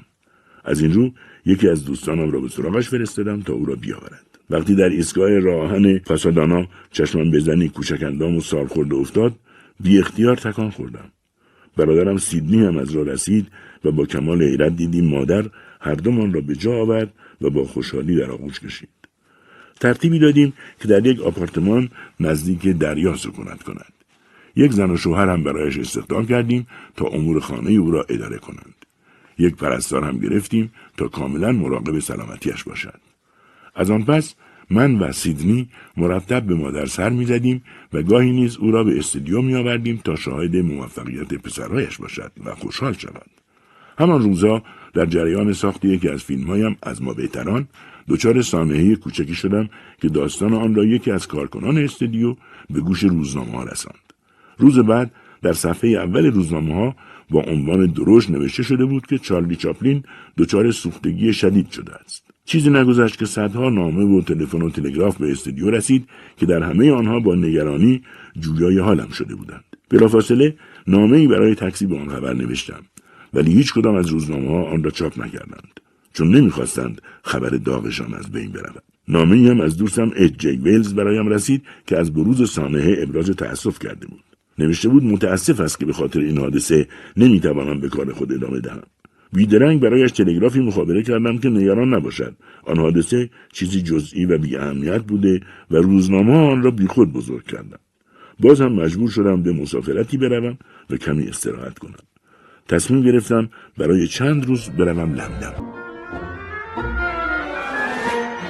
روز عزیمت به لندن با هزار زحمت ساعت هشت نیم صبح از خواب برخواستم به شوق دیدار لندن بعد از ده سال سریع خودم را به کشتی درجه یک آن زمان رساندم. جمعی از خبرنگاران روزنامه ها نیز از کشتی بالا آمدند و مزاحمم شدند. سرانجام خود را در کابین مخصوص تنها دیدم. ولی سراسر کابین مملو از سبدهای گل و هدایایی بود که علاقمندانم قبلا به کشتی فرستاده بودند. ده سال قبل از این هم در یک کشتی درجه سه سوار بودم و با حسرت به مسافران ثروتمند آن که به کابین های مخصوص می‌رفتند نگاه می‌کردم. حالا در این سفر من هم یکی از همان کابین های مجلد را داشتم. آن جوانک فقیر حالا در جایگاه آدم های ثروتمند قرار گرفته بود. همه امیدم به آن بود که در طول این سفر استراحتی خواهم کرد و از آرامشی برخوردار خواهم شد. ولی سین نامه و تلگراف و تلفن و هدایا و دست ها و روزنامه ها و مجلات همچنان که در وسط اقیانوس بودیم رهایم نمی‌کرد. در نامه ها و تلگراف ها از من دعوت شده بود که در مدت اقامتم در لندن به فلانجا بروم یا مهمان این مقام و آن شخص ثروتمند بشوم. روزنامه ها سرشار بود از این مطالب که چارلی چاپلین اوقاتش را در کشتی چگونه میگذراند.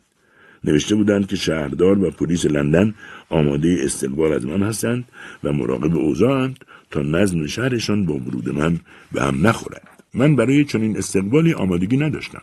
با آنکه استقبالی پرشکوه و فوقالعاده با ورودم به لندن انجام گرفت با خودم فکر می‌کردم بهتر بود که سفرم به لندن را به تأخیر میانداختم تا زمانی که واقعا شایستگی چنین استقبالی را پیدا می‌کردم. در آن موقع تنها آرزویم این بود که با خیال راحت و بدون کمترین مزاحمتی به جاهایی که در لندن آرزو داشتم بروم. سری بزنم و به محله های قدیمی که از آنها خاطره داشتم بروم. این آرزو به اندازه ای در دلم ریشه دوانده بود که یک لحظه آسوده هم نمیگذاشت.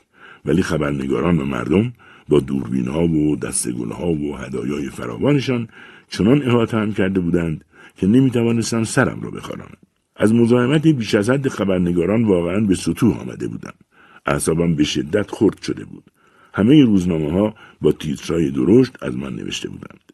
اغلب آنها با تعریف و تمجید از من و هنرم مرا تا حد یک استوره بالا بردند. ولی در چند روزنامه هم مطالب انتقادی درباره هم وجود داشت.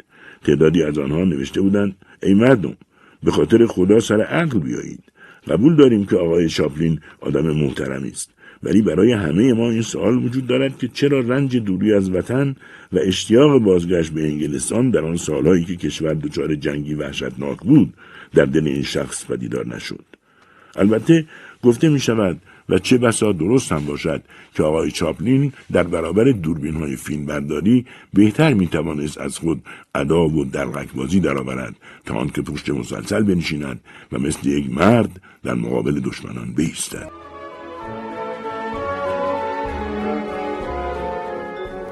در لندن وقتی نوجوان بودم عاشق دختری شده بودم که نامش حتی بود. دلم می‌خواست بروم او را ببینم. ما به هم نرسیده بودیم. ولی یاد و خاطره او همیشه در دلم بود. وقتی برادرش را در لندن دیدم به من گفت که او فوت کرده است. از شنیدن آن خبر که چون سائقهای بر سرم فرود آمد به شدت افسرده شدم. در هتلی که اقامت کرده بودم رفت آمد مقامات و خبرنگاران و برخی از مردم برگزیده شهر زیاد بود. شوق سوزندهای برای آنکه تنها باشم و بدون مزاحمت در خیابانها قدم بزنم مرا آرام نمیگذاشت. به ناچار گاهی مانند افراد خانواده سلطنتی روی بالکن اتاقم در هتل می آمدند و به نشانه تشکر دستی برای مردمی که در مقابل هتل محل اقامتم جمع شده بودند و آنجا را ترک نمی‌کردند تکان می‌دادند مسئولان هتل ترتیبی دادند که وقت بیرون رفتن از در عقب هتل بروم تا مزاحمتی برایم ایجاد نشود. ولی با همه اینها به خوبی می‌دانستم که نباید گذشته خود و آن بینوایی ها را فراموش کنم بعضی از روزنامه ها نوشتند که من از مردم گریزانم و نمی‌توانم از دوستی واقعی برخوردار باشم. آنها نتیجه می گرفتند که این عمل من فرار از مردم به معنی افسردگی و حالت عزلت گزینی من نشانه یک بیماری است. اینها مطلبی بیمعنی و دور از واقعیت بیان می کردند. درستش این است که ثروت و شهرت به من یاد داده بود که چگونه دنیا و مردم را از چشماندازی صحیحتر قضاوت کنند. بدین ترتیب وقتی با اشخاص ثروتمند و صاحب اسم و رسم از نزدیک آشنا می شدم این را به خوبی می دانستم که آنها در دنیای خاص خود تا چه اندازه دستخوش ضعف و حقارت هستند از مجموع این تأملات به این نتیجه رسیده بودم که هم فقر زیاد و هم ثروت زیاد می تواند شخصیت آدمی را تباه کند بعد از چند روز متوجه شدم که اگر بیشتر از آن در لندن درنگ کنم جز بیهوده طرف کردن وقت نتیجه آیدم نخواهد شد. روزنامه ها هرچه دلشان خواسته بود از بدی و خوبی درباره من نوشته بودند و من از خواندنشان بیزار بودم. در همان چند روز به بسیاری از مهمانی های سرشناسان لندن دعوت و با شخصیت های محافل برجسته لندن آشنا شده بودم. ولی ناخشنود از این بودم که نمی توانستم با مردم عادی و تماشاچیان واقعی فیلم هایم دیداری از نزدیک داشته باشم و به ابراز احساسات آن به دلخواه خود پاسخی بدهم. پلیس در هر موردی به زحمت مرا از میان انبوه جمعیت عبور می‌داد. بالاخره تصمیم قطعی خود را برای بازگشتن به کالیفرنیا و شروع دوباره کار گرفت.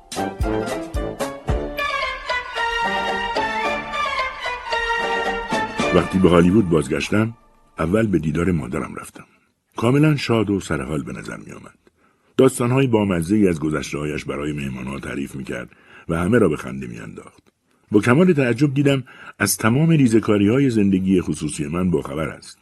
فهمیدم که همه آنها را در روزنامه ها خوانده است که البته اغلبشان هم دروغ و شایعه بود ولی در مورد همسرم درست شنیده بود من و میلدرد هریس دیگر کاملا از هم جدا شده بودیم و زندگیمان رسما پایان یافته بود مادر در آخر دیدارمان نگاهی امیر به من انداخت و گفت پسرم شنیدم تو خیلی پولدار شدی درسته؟ گفتم بله مادر.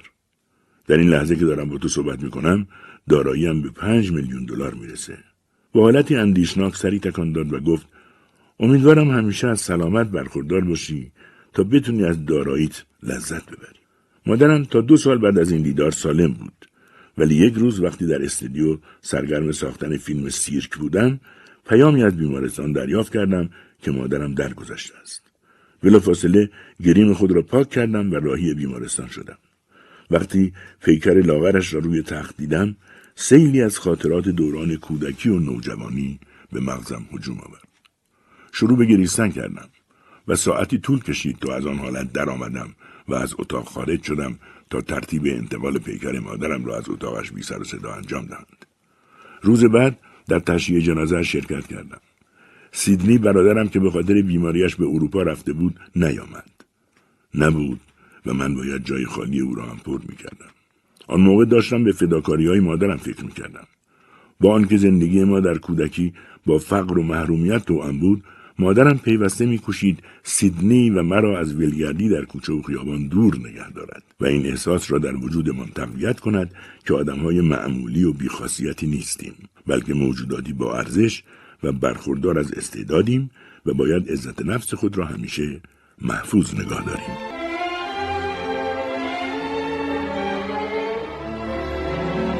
زمانی در جنوب فرانسه گذرم به یک گورستان افتاد. آنجا روی یک سنگ قبر تصویر خندان دختری را دیدم که زیر آن فقط یک کلمه حک شده بود. چرا؟ وقتی آدم از فرط اندوه ناشی از فقدان یکی از عزیزان دستخوش حیرت و ناباوری می شود، بیوده است که در صدد یافتن پاسخی برای این پرسش براید. زیرا چه بسا شخص به نتیجه نادرست برسد و بیشتر دچار عذاب شود. با این حال من معتقدم پاسخی برای این پرسش وجود دارد. من نمی‌توانم باور داشته باشم که وجود ما فاقد معنا و دارای جنبه تصادفی باشد. زندگی و مرگ به نظر من دو مقوله است که رازگونه است و هرگز نمی‌تواند جنبه تصادفی داشته باشد. دیدگاه های من شبیه عقاید آن دانشمندانی است که معتقدند به رغم پیشرفت‌های علمی و بالا رفتن سطح دانش بشر هیچ فیلسوفی چه در گذشته و چه در حال نتوانسته است واقعیات مرگ و زندگی را روشن کند. ما همچنان در برابر این دراز بزرگ حیرانیم.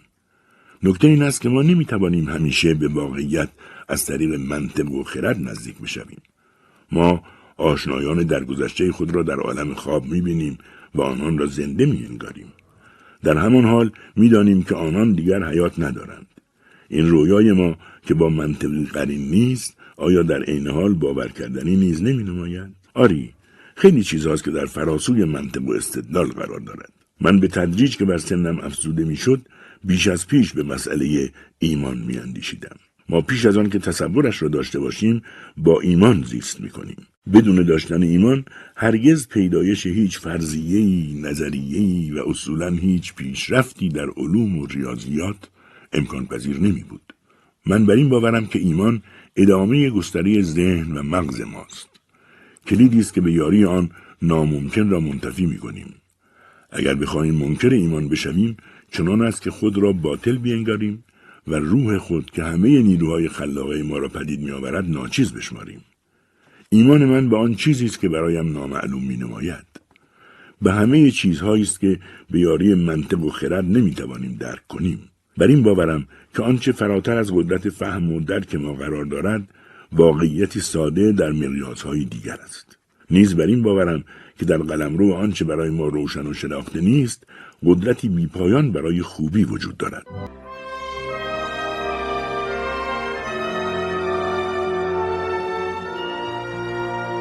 با رها شدن کامل از زندگی زناشویی با همسر اولم این بار با لیتا گری هنرپیشه جوانی که برای فیلم پسر بچه انتخاب شده بود ازدواج کردم. حاصل این ازدواج دو فرزند بود. تلاشم در رها شدن کامل از کمپانی فرست نشنال نتیجه داده بود و آزاد و رها به دنبال پیدا کردن سوژه برای فیلم های جدیدم بودم. فیلمی شروع کردم به نام جویندگان طلا که امیدوار بودم بعد از موفقیت فیلم پسر بچه باید اثری فوقالعاده از کار در بیاید. بعد از مدتی وقتی دو سال از زندگی با همسرم لیتا گری میگذشت متوجه شدم که زندگیم دارد از هم میپاشد برای آنکه دو فرزند از او داشتم نمی‌خواستم جدا بشویم هر دو کوشیدیم به زندگی زناشویمان سر و سامانی بدهیم ولی نشد و چاره جز جدا شدن نیافتیم. البته این جدایی برایم بسیار تلخ بود و میل ندارم چندان به شرح و بسته ماجرای آن بپردازم. به نظرم میآمد که از پای درآمدم و از هر توان و نیرویی تویی شدم. یکی از دوستانم دکتری را به بالینم آورد دکتر پس از آنکه مرا سرسری معاینه کرد چون هیچ عیب و علتی مشاهده نکرد گفت که دچار خستگی و کوفتگی شدید شدم و همه اینها از فشار کار زیاد است. تجویز کرد که به گوشه کنار اقیانوسی پناه ببرم و استراحتی کنم. نیم ساعت بعد از رفتن دکتر چمدانم را آماده کردم و با اولین قطار آزم فلوریدا شدم. بین راه بدون هیچ دلیلی به گریه افتادم. در مقصد در هتلی کنار اقیانوس منزل کردم تا آرامشم را به دست آورم. ولی آنجا هم مردم دست بردار نبودند و هر روز زیر پنجره اتاقم جمع می شدند تا مرا ببینند. بالاخره کاری کردم که از آن سفر چشم پوشیدم و به محل زندگی و کارم بازگشتم. یک روز مدیر استودیوی یونیورسال تلفنی به من اطلاع داد که پروفسور انشتن به دیدار من اظهار علاقه کرده است. از شنیدن این خبر بسیار هیجان زده شدم.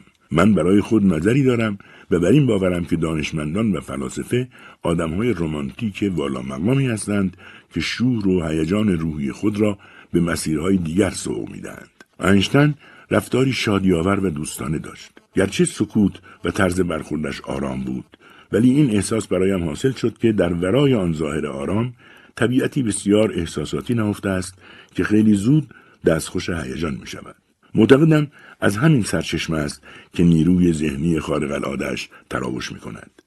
به هر حال دیدارمان حاصل شد و دیدم خانم انشتن انگلیسی را خیلی خوب صحبت می کند. زنی با نشاط و سرزنده بود. صادقانه از اینکه همسر مردی والا مقام است اظهار غرور و خوشحالی می‌کرد و هیچ کوششی برای پنهان کردن این واقعیت به خرج نمی‌داد. بعد از نهاری که در استودیو خوردیم خانم انشتن مرا به گوشه برد و پچ پچ کنان گفت چرا از پروفسور دعوت نمی کنید به منزلتون بیاد آقای چاپلین؟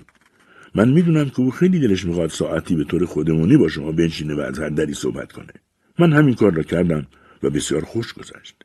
بعد از شام خانم انشتن برای من داستان صبح روزی را تعریف کرد که انشتن موفق به کشف تئوری نسبیت شده بود. من از آن ماجرا بسیار لذت بردم و اظهار علاقه کردم که در سفر آینده هم به اروپا بار دیگر با آنها ملاقات کنم. خانم انشتن با کمال خوشرویی و سادگی گفت پس حتما باید به برلین بیایید تا با هم دیداری تازه کنیم. و اضافه کرد منزل ما بزرگ نیست. پروفسور ثروتمند نیست. گرچه یک میلیون دلار برای تحقیقات علمی در اختیار او گذاشته شده ولی او هرگز به اون پول دست نزده چندی بعد ضمن سفر به اروپا سری هم به برلین زدم و با انشتن و همسرش در آپارتمان کوچکشان تجدید دیداری کردم. خانه ای ساده بود که تنها شیء گرانبهایش پیانوی سیاه رنگ بود. خاطرهای خوبی از دیدار با این خانواده دانشمند برایم مانده است. یکی دیگر از کسانی که بعد از بازگشتم به خانه دیدم، آیزنشتاین، کارگردان نامدار روس است که چند بار از او در منزلم پذیرایی کردم. او قرار بود برای کمپانی پارامونت فیلمی بسازد. در هالیوود همه او را به خاطر فیلم های رزمنام پوتیمچین و ده روزی که دنیا را تکان داد می شناختند و او را کارگردانی برجسته می دانستند. گرچه به آن کمپانی برای ساختن فیلم به توافق نرسید دوستیش با من گرم بود و با هم گفتگوهایی داشتیم فیلم ایوان مخوف او را بعد از جنگ جهانی دوم دیدم. نقطه اوج فیلم های تاریخی پرعظمت او بود. با اینکه من اینطور فیلم ها را می ستودم خودم مصمم بودم که به ساختن فیلم های سامت و کمدی ادامه دهم. به هر حال هر فیلمی علاقمندان و طرفداران خاص خودش را دارد. از اینها گذشته من پانتومیستی چیره دست بودم و اگر حمل بر خود ستایی نشود در این هنر استادی مسلم به شمار می آمدم. از این رو دست به کار ساختن فیلم سامت جدیدی شدم به نام روشنایی های شهر.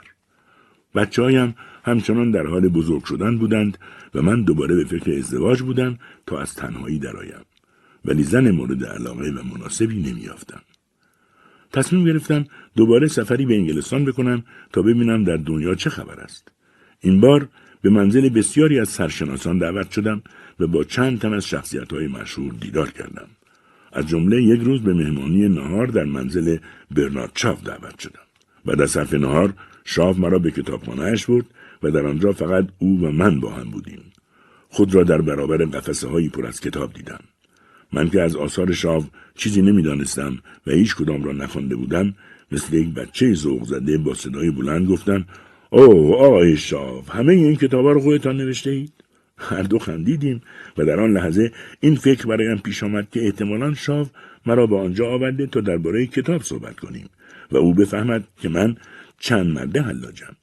از این فکر نگران شدم و آرزو کردم کسی بیاید و مرا از آن مخمسه نجات دهد. خود برنارد شاو مرا از آن ناراحتی خلاص کرد و با خوشرویی گفت بریم به اتاق پذیرایی گپی بزنیم. روزهای بعد یک بار به منزل رمزی مکدونالد نخست وزیر وقت انگلیس دعوت شدم و یک بار هم وینستون چرچیل که در آن زمان سمت نمایندگی مجلس عوام را در حزب محافظه کار داشت مرا به منزلش دعوت کرد. خانهش در خارج از لندن بود و او تعطیلات آخر هفته را آنجا به اسبدوانی بنایی و نقاشی میگذراند. تابلوی طبیعت بیجان در خانهاش دیدم که می‌گفت آن را خودش کشیده است. خانهاش را هم خودش به طرز جالبی دیوارچینی کرده بود و گلوگی های فراوانی داشت. کتابخانهاش که در این حال اتاق خوابش هم بود سه طرف دیوار را پوشانده و مملو از کتابهای گوناگون بود. از جمله چندین کتاب درباره ناپلئون چند روز بعد از آن تعطیل آخر هفته که مهمان چرچیل بودم فرصت دیدار با مهاتما گاندی برایم حاصل شد. من همیشه به گاندی علاقمند بودم و به او احترام میگذاشتم.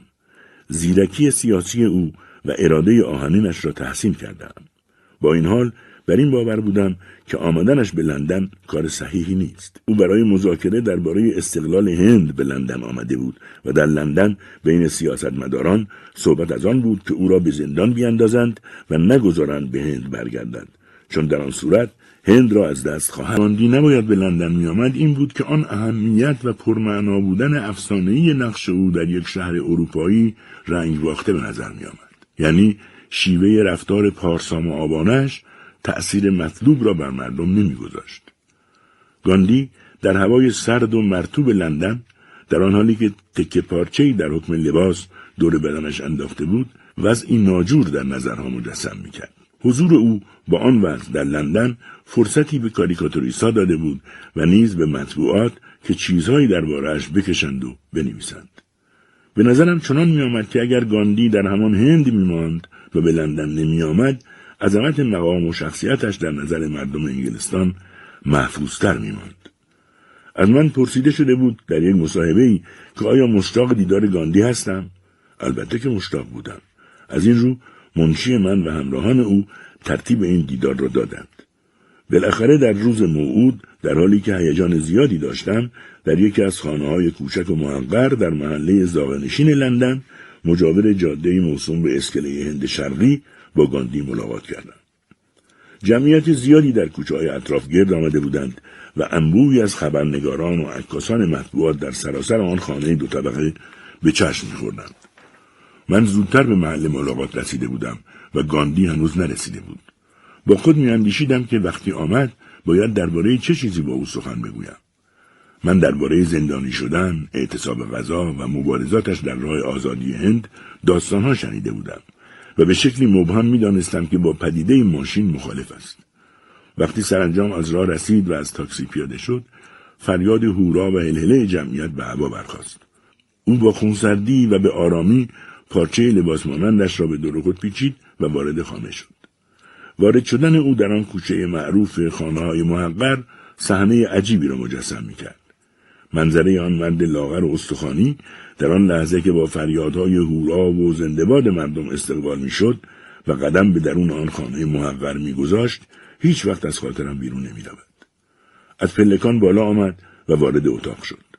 به طرف پنجره رفت و خود را به جمعیت نشان داد. سپس به طرف من آمد و مرا هم به طرف پنجره برد و هر دو برای جمعیتی که در پایین خانه گرد آمده بودند دست تکان دادیم. بعد تعارف کرد بنشینم و خودش هم روی مبل ساده ای نشست. برق فلاش دوربین های خبرنگاران اتاق را روشن می کرد. من سمت راست گاندی نشسته بودم و نمی‌دانستم چه بگویم. آن لحظه حراسآور و ناراحت کننده ای که من باید با اظهار نظری هوشمندانه و حاکی از زیرکی درباره مطلبی با گاندی سر صحبت را باز می کردم فرا رسیده بود. بانوی جوان و پرحرفی همراه گاندی بود که مدام با من حرف می‌زد. ولی من از سخنانش چیزی نمیشنیدم. سر و صدای خبرنگاران زیاد بود. ولی به حکم ادب فقط سرم را تکان می‌دادم و حرفایش را تایید می‌کردم. در همه آن لحظه ها در این فکر بودم که با گاندی باید از چه مقوله سخن بگویم. او دائم سرگرم سرتکان دادن به ابراز احساسات آدمهایی بود که در اتاق جمع شده بودند. و من این نکته را می‌دانستم که در گفتگو با او باید خودم سر صحبت را باز کنم و به اصطلاح توپ را در زمین او بیاندازم. نباید انتظار می داشتم که او سر صحبت را باز کند و مثلا بگوید چقدر از دیدن فلان فیلم خوشش آمده است. در آن لحظه حتی تردید داشتم که هرگز فیلمی را تماشا کرده باشد.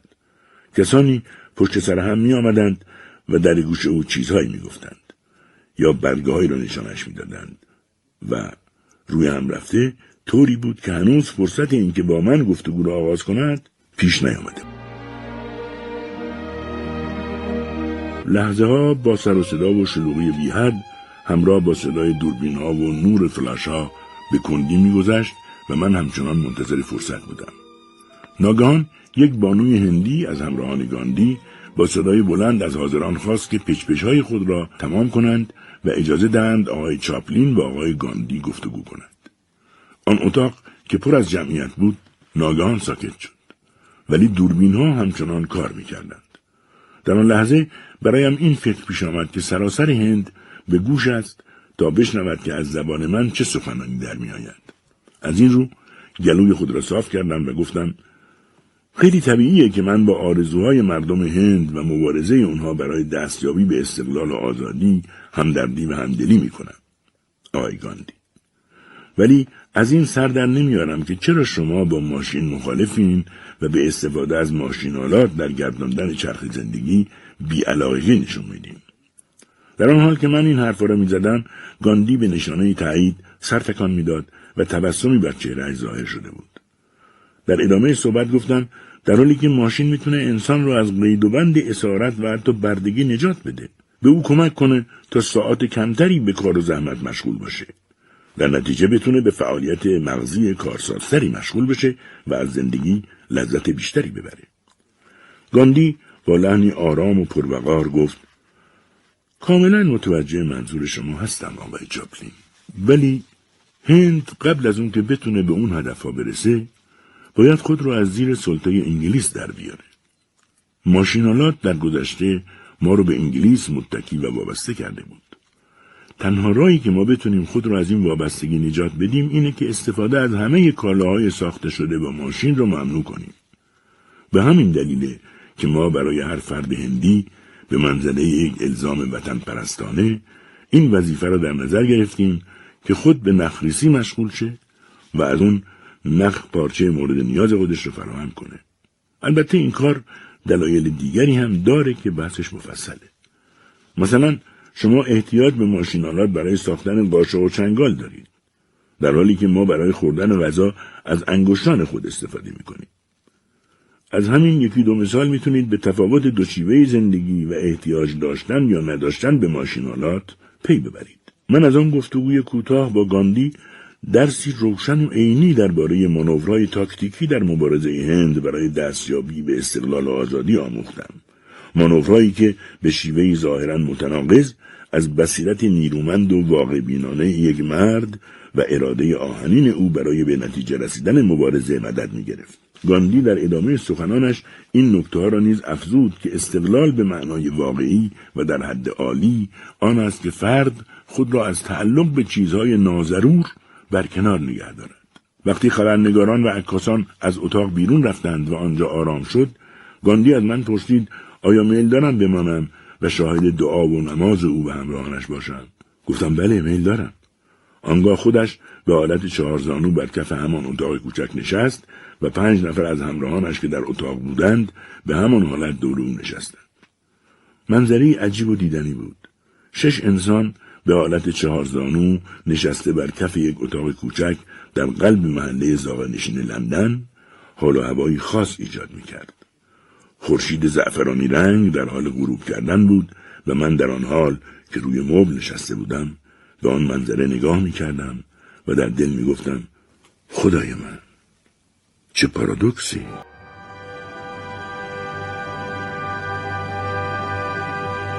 مدتی می‌شد که برادرم سیدنی را ندیده بودم. بنابراین از لندن آزم جنوب فرانسه شدم تا چند روزی را با او بگذرانم. از وقتی بیمار شده بود از پیشم رفته و در اروپا مانده بود همیشه می‌گفت هر موقع موفق شود پسندازی به میزان 250 هزار دلار فراهم آورد خود را بازنشسته خواهد کرد. البته من می‌دانستم که او به پسندازی خیلی بیشتر از آن مبلغ دست یافته است. سیدنی علاوه بر آنکه در امور اقتصادی و سرمایه گذاری شم خاصی داشت هنرپیشه کمدی ممتازی هم بود و در چند فیلم پرفروش بازی کرده بود. حالا به گفته خود عمل کرده بود و در جنوب فرانسه با همسرش در گوشه زندگی می‌کرد. دیدار آنها برایم جذاب و لذت بخش بود. در مدت اقامت در خانه آنها دیدار با چند چهره سرشناس نصیبم شد. یکی از آنها امیل لودویک زندگی نامه نگار مشهور آلمانی بود. می‌دانستم که آن شخص زندگی نامه های مشروعی درباره ناپلئون، بیسمارک، بتوون، بالزاک و شخصیت های سیاسی و تاریخی دیگر نوشته است. آنچه را درباره ناپلئون نوشته بود خوانده بودم. ولی دلم می‌خواست تا آن حد مسائل روانکاوی را در زندگی نامه دخالت نمی‌داد. او پیغام فرستاده بود که فیلم روشنایی های شهر را دیده و دلش می‌خواهد با من دیداری داشته باشد. قبول کردم و در هتلی با او نشستیم به صحبت. پرسیدم در نوشتن یک زندگی نامه چه چیز به نظرش بسیار ضروری است؟ گفت اینکه زندگی نامه نگار از قهرمان مورد نظرش چه برداشتی داشته باشه گفتم پس خاناها آمیخته به جانبداری میشه و روایتی سانسور شده از کار در میاد. گفت 65 درصد ماجراها هرگز گفته نمیشه چون پای اشخاص دیگه به میون میاد. قبول کردم و دیدم حق دارد. بعد از این ملاقات از خانه برادرم آزم ونیز شدم. فصل پاییز بود و از جمعیت توریست ها خبری نبود. من وقتی توریستا به ونیز میآیند آنجا را خیلی دوست دارم چون به فضای شهر نشاط و جنب و جوش میبخشند اصولا من از مردم موقعی که سرگرم گردش و دیدار از جاهای دیدنی هستند بیشتر خوشم میآید تا موقعی که با حالتی شتاب زده در حال فعالیت روزانه اند. دو روزی بیشتر در شهر ونیز نماندم و از آنجا آزم پاریس شدم. چون قرار بود آنجا با اریستید بریان دیداری داشته باشم. این شخص از سیاستمداران برجسته فرانسوی و مبتکر تأسیس جامعه ملل بعد از پایان جنگ جهانی اول بود.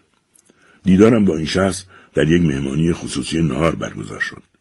بعد از نهار مرا به کاخ الیزه بردند و در آنجا نشان شوالیه لوژیان دونور به من اعطا شد که برایم افتخاری بزرگ محسوب می‌شد با این حال استفاده از تعطیلات گاهی به صورت یک وقت گذرانی بیهوده در میآید من مدتی طولانی به گشت و گذار در جاهای دیدنی اروپا پرداختم و خودم هم خوب می‌دانستم چرا آنطور بیهوده وقت میگذرانم.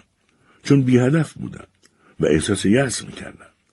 از وقتی سینمای ناطق اختراع شده بود و فروش خوبی هم داشت احساس می‌کردم سینمای سامت من دچار یک نوع عقب ماندگی است. احساس می‌کردم اگر بخواهم باز دست به کار ساختن فیلم سامت بشوم از کارگردانها و فیلمسازان دیگر عقب میمانم ضمنا از این حراس داشتم که مبادا مردم مرا آدمی عقب افتاده بپندارند که نمی‌تواند با تحولات زمان همگام باشد من ناگزیر بودم بپذیرم که سینمای ناطق ملموستر و عینیتر است و مردم از آن بیشتر استقبال می کنند. گاه به گاه با خود می اندیشیدم که دست به کار ساختن یک فیلم ناطق بشوم.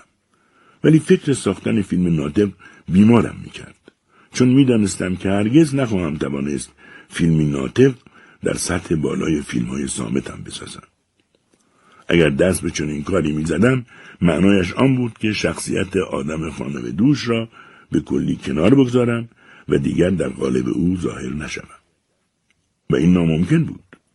زیرا وقتی شخصیت آدم خانه دوش با آن حیبت و طرز رفتاری که داشت اولین سخن از آنش در میآمد بدل به شخصیتی دیگر می‌شد و دیگر آن موجودی نمی‌توانست باشد که مردم با آن علاقه داشتند این شخصیت با آن لباس و طرز راه رفتن و واکنش نشان دادن فقط به صورت سامت می‌توانست جالب و اثرگذار باشد این افکار آزاردهنده بود که مرا وادار می‌کرد هرچه بیشتر به وقت گذرانی خود در جاهای گوناگون ادامه دهم.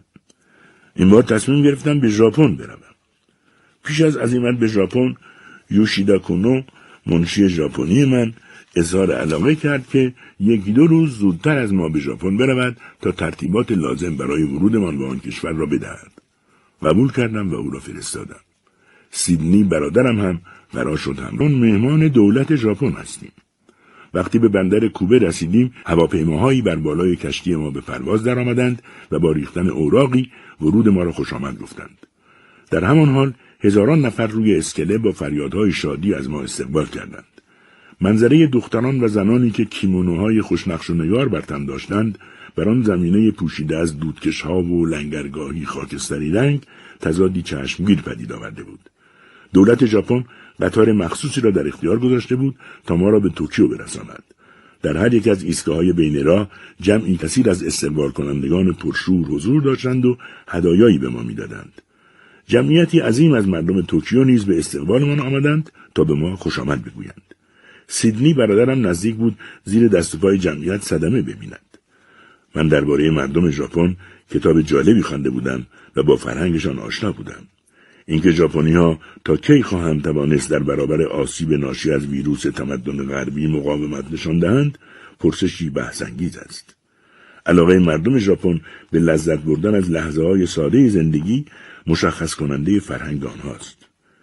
نگاهی دیرپا به محتاب در آسمان زیارتی به قصد تماشای شکوفه آلبالو حالت تأمل و تفکری آرام هنگام نوشیدن چای و رعایت تشریفاتی در چای نوشیدن چیزهایی است که به نظر میآید دیر یا زود بر اثر تسلط دود و دم برآمده از حجوم صنایع غربی از بین خواهد رفت. چیزهایی که به نظر ساده میآیند. ولی برای متنوع کردن زندگی یک نواخت روزانه واقعا ارزش دارند از دیدن ژاپن سیر نمی شدیم. ولی باید هر زودتر باز میگشتم و کارم را ادامه می‌دادم. وقتی سرانجام به هالیوود بازگشتم بلافاصله از خودم پرسیدم آیا از اینکه بازگشتم واقعا خوشحالم؟ دستخوش سرگشتگی بودم چون هیچ نقشه و برنامه‌ای در پیش نداشتم.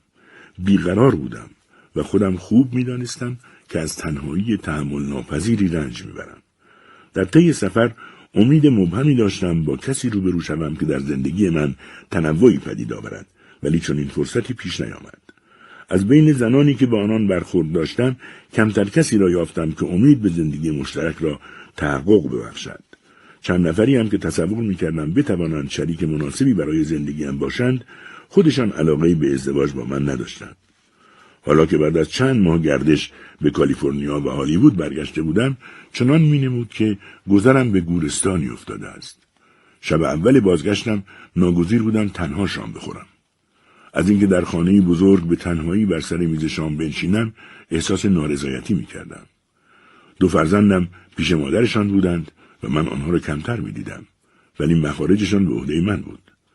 از درد تنهایی از غذا خوردن منصرف شدم و با اتومبیلم به یکی از خیابانهای هالیوود رفتم. اتومبیل را پارک کردم و در بولوار بزرگ هالیوود قدم زنان پیش رفتم. همچنان که قدم می‌زدم با خود میاندیشیدم که آیا بهتر نبود خود را بازنشسته می‌کردم. هر چه داشتم میفروختم به چین می‌رفتم و آنجا در آرامش زندگی می‌کردم. دیگر هیچ انگیزهای برای ماندن در هالیوود برایم نمانده بود. بدون تردید دوران فیلم های سامت به سر آمده بود. و من در خود این تمایل و توانایی را نمی‌دیدم که به جنگ با فیلم های ناطق بروم. من از جریان خارج شده بودم و باید این را قبول می‌کردم. در همان حالی که قدم می‌زدم سعی کردم کسی را بیابم که با او صمیمیتی داشته باشم و بتوانم با تلفن از او دعوت کنم برای شام خوردن مهمانم باشد. ولی کسی را نیافتم. اغلب دوستانم را از دست داده بودم. به حال ناگزیر شدم بار دیگر ظاهرم را مشتاق و خونسرد نشان بدم و به استدیو بروم. باید امور یک نواخت و خسته کننده فیلمسازی هم تا آنجا که می‌شد ادامه میافت ولی این عمل برایم چنان ناگوار مینمود که گویی خود را به درون آب سرد اقیانوس انداخته باشم. در این میان شنیدن اخبار مربوط به موفقیت فوقالعاده فیلم روشنایی های شهر تا اندازه روحیم را شاد و قوی کرد. تا آن زمان از نمایش این فیلم سه میلیون دلار سود خالص نصیبم شده بود و هر ماه نیز یک چک صد هزار دلاری برایم می‌رسید. به تدریج تغییرات جالبی در اقتصاد کشور ایجاد شده بود و همین مرا امیدوار کرد. ولی هر چه فکر کردم دیدم نمی‌توانم با تغییراتی که بر صنعت فیلمسازی هم تأثیراتی گذاشته بود کنار بیایم. در مدتی کوتاه سینما و فیلمسازی دچار تحولی شده بود که می‌دیدم کارگردانها ملبس به لباسهای عجیب و غریب روی سندلی هایی می نشستند و گوشی های روی گوشهایشان می گذاشتند و در آن حالت ناظر بازیگری هنرپیشگان بودند. در همان حال با میکروفون دستورهایی می‌دادند. دوروبر هنرپیشه ها هم ها نفر جمع بودند و او را کنترل می‌کردند. حالتی بغرنج و پیچیده به نظر می آمد. چگونه یک هنرپیشه می توانست با آن همه ساز و برگ و دستگاه گوناگون و اشخاص مختلف که او را دوره می کردند از خود خلاقیتی نشان بدهد. من از همه آنچه می دیدم بیزار بودم. کارها شلوغ و پرسر و صدا شده بود. همه چیز را اجاره می کردند و سریع یک فیلم به بازار می فرستادند. با همه این پیشرفتها و تغییرات در جهت ساده تر شدن کار من هنوز در خود رغبتی نمی دیدم که دوباره دست به کار فیلمسازی بشوم. هنوز این فکر مرا به خود مشغول می داشت که دار و ندارم را بفروشم و بروم چین و زندگی آرامی برای خود به وجود آورم.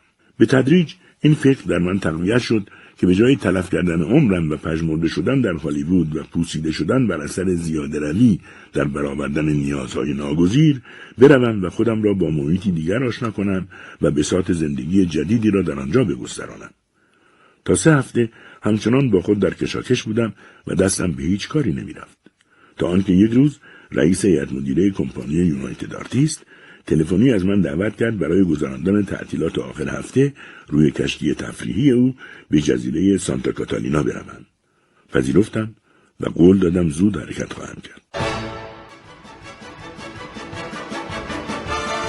آنچه در عالم خیال با آن امید بسته بودم در آن جزیره اتفاق افتاد. روی کشتی تفریحی دوستم با خانمی به نام پولت گودار آشنا شدم. او زنی شاد و جذاب بود و ضمن صحبتهایی که با هم داشتیم برایم تعریف کرد که از شوهر سابقش نفقهای دریافت کرده است و تصمیم دارد مبلغ پنجاه هزار دلار آن را در یک شرکت فیلمسازی برای تهیه فیلمی سرمایه گذاری کند.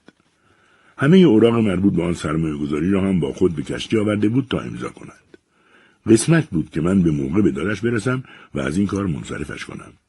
کاملا معلوم بود که آن شرکت فیلمسازی قصد کلاهبرداری داشت و می‌خواست سرمایه او را که چندان با کارها آشنا نبود بالا بکشد. برای پولت شهر دادم که تقریبا از ابتدای رونق صنعت فیلمسازی در هالیوود بودم و با توجه به آشناییم با زیر و کارها هیچ وقت در یک شرکت فیلمسازی سرمایه گذاری نمی کنم مگر آنکه خودم قصد فیلمسازی داشته باشم و گفتم گرچه به این شکل هم ممکن است ضرر و سوخت شدن سرمایه وجود داشته باشد توضیح دادم که یک زن دست تنها و ناوارد به کار چگونه می‌تواند امیدوار باشد که سرمایه گذاریش سوددهی داشته باشد و به خطر نیفتد. سرانجام توانستم پولت گدار را از فکری که داشت منصرف کنم. همین گفتگو موجب آشنایی بیشترمان و آغاز دوستی و همکاری بین ما دو نفر شد. آنچه موجب نزدیک شدن پولت گدار و من به همدیگر شد و در واقع رشته دوستی و صمیمیت را بین ما دو نفر به تدریج مستحکمتر کرد تنهایی هر دو نفرمان بود. هیچ کدام از ما دو نفر دوستی صمیمی و دلسوز نداشتیم. پولیتگودار به تازگی از نیویورک به هالیوود آمده بود و کسی را در آن شهر نمی شناخت. من هنوز نقشه و برنامه‌ای برای شروع مجدد فعالیت نداشتم. چند روز پس از آشنایی با پولیتگودار به نظرم رسید که او برای ایفای نقش یک دختر جوان که به سبب نداشتن سرپرست در طلب معاش در کوچه و خیابان پرسه می‌زند مناسب است. اندیشه فیلم اصل جدید از همان لحظه در ذهنم شکل گرفت. وقتی فیلم را ساختم گویی نیروی تازه یافتم. نمی‌خواستم این نیرو با استقبال نکردن مردم از فیلم هرز برود. چون هیچ چیز بیشتر از این اعصاب یک فیلمساز را آزار نمی‌دهد که به او اطلاع بدهند فیلمی که ساخته با استقبال چندانی روبرو نشده است. از این رو پس از آغاز نمایش فیلم در سینماها تنها آرزویم این بود که تا جای ممکن از اخبار مربوط به فیلم دور باشم و به جایی بروم که تا مدتی چیزی درباره آن نشنوم. تصمیم گرفتم سفری به هونولولو بروم و پولتگودار و مادرش را هم با خودم ببرم. به همکارانم در استودیو دستور دادم تا موقع بازگشتم هیچ خبری درباره فیلم برایم نفرستند. در لس آنجلس سوار کشتی شدیم و وقتی به سان فرانسیسکو رسیدیم بارانی سیلاسا میبارید. ولی آن هوای نامساعد در روحیه شاد ما هیچ تأثیری نگذاشت. پولت واقعا حال مرا خوب کرده بود. کلی خرید کردیم و به فروشگاه های بزرگ سر زدیم. ناگهان به پولت گفتن بریم چین؟ با تعجب پرسید کجا؟ گفتم چین. گفت شوخی می‌کنی. نه شوخی نمی‌کنم. الان فرصت خوبیه که همدیگر شاد کنیم.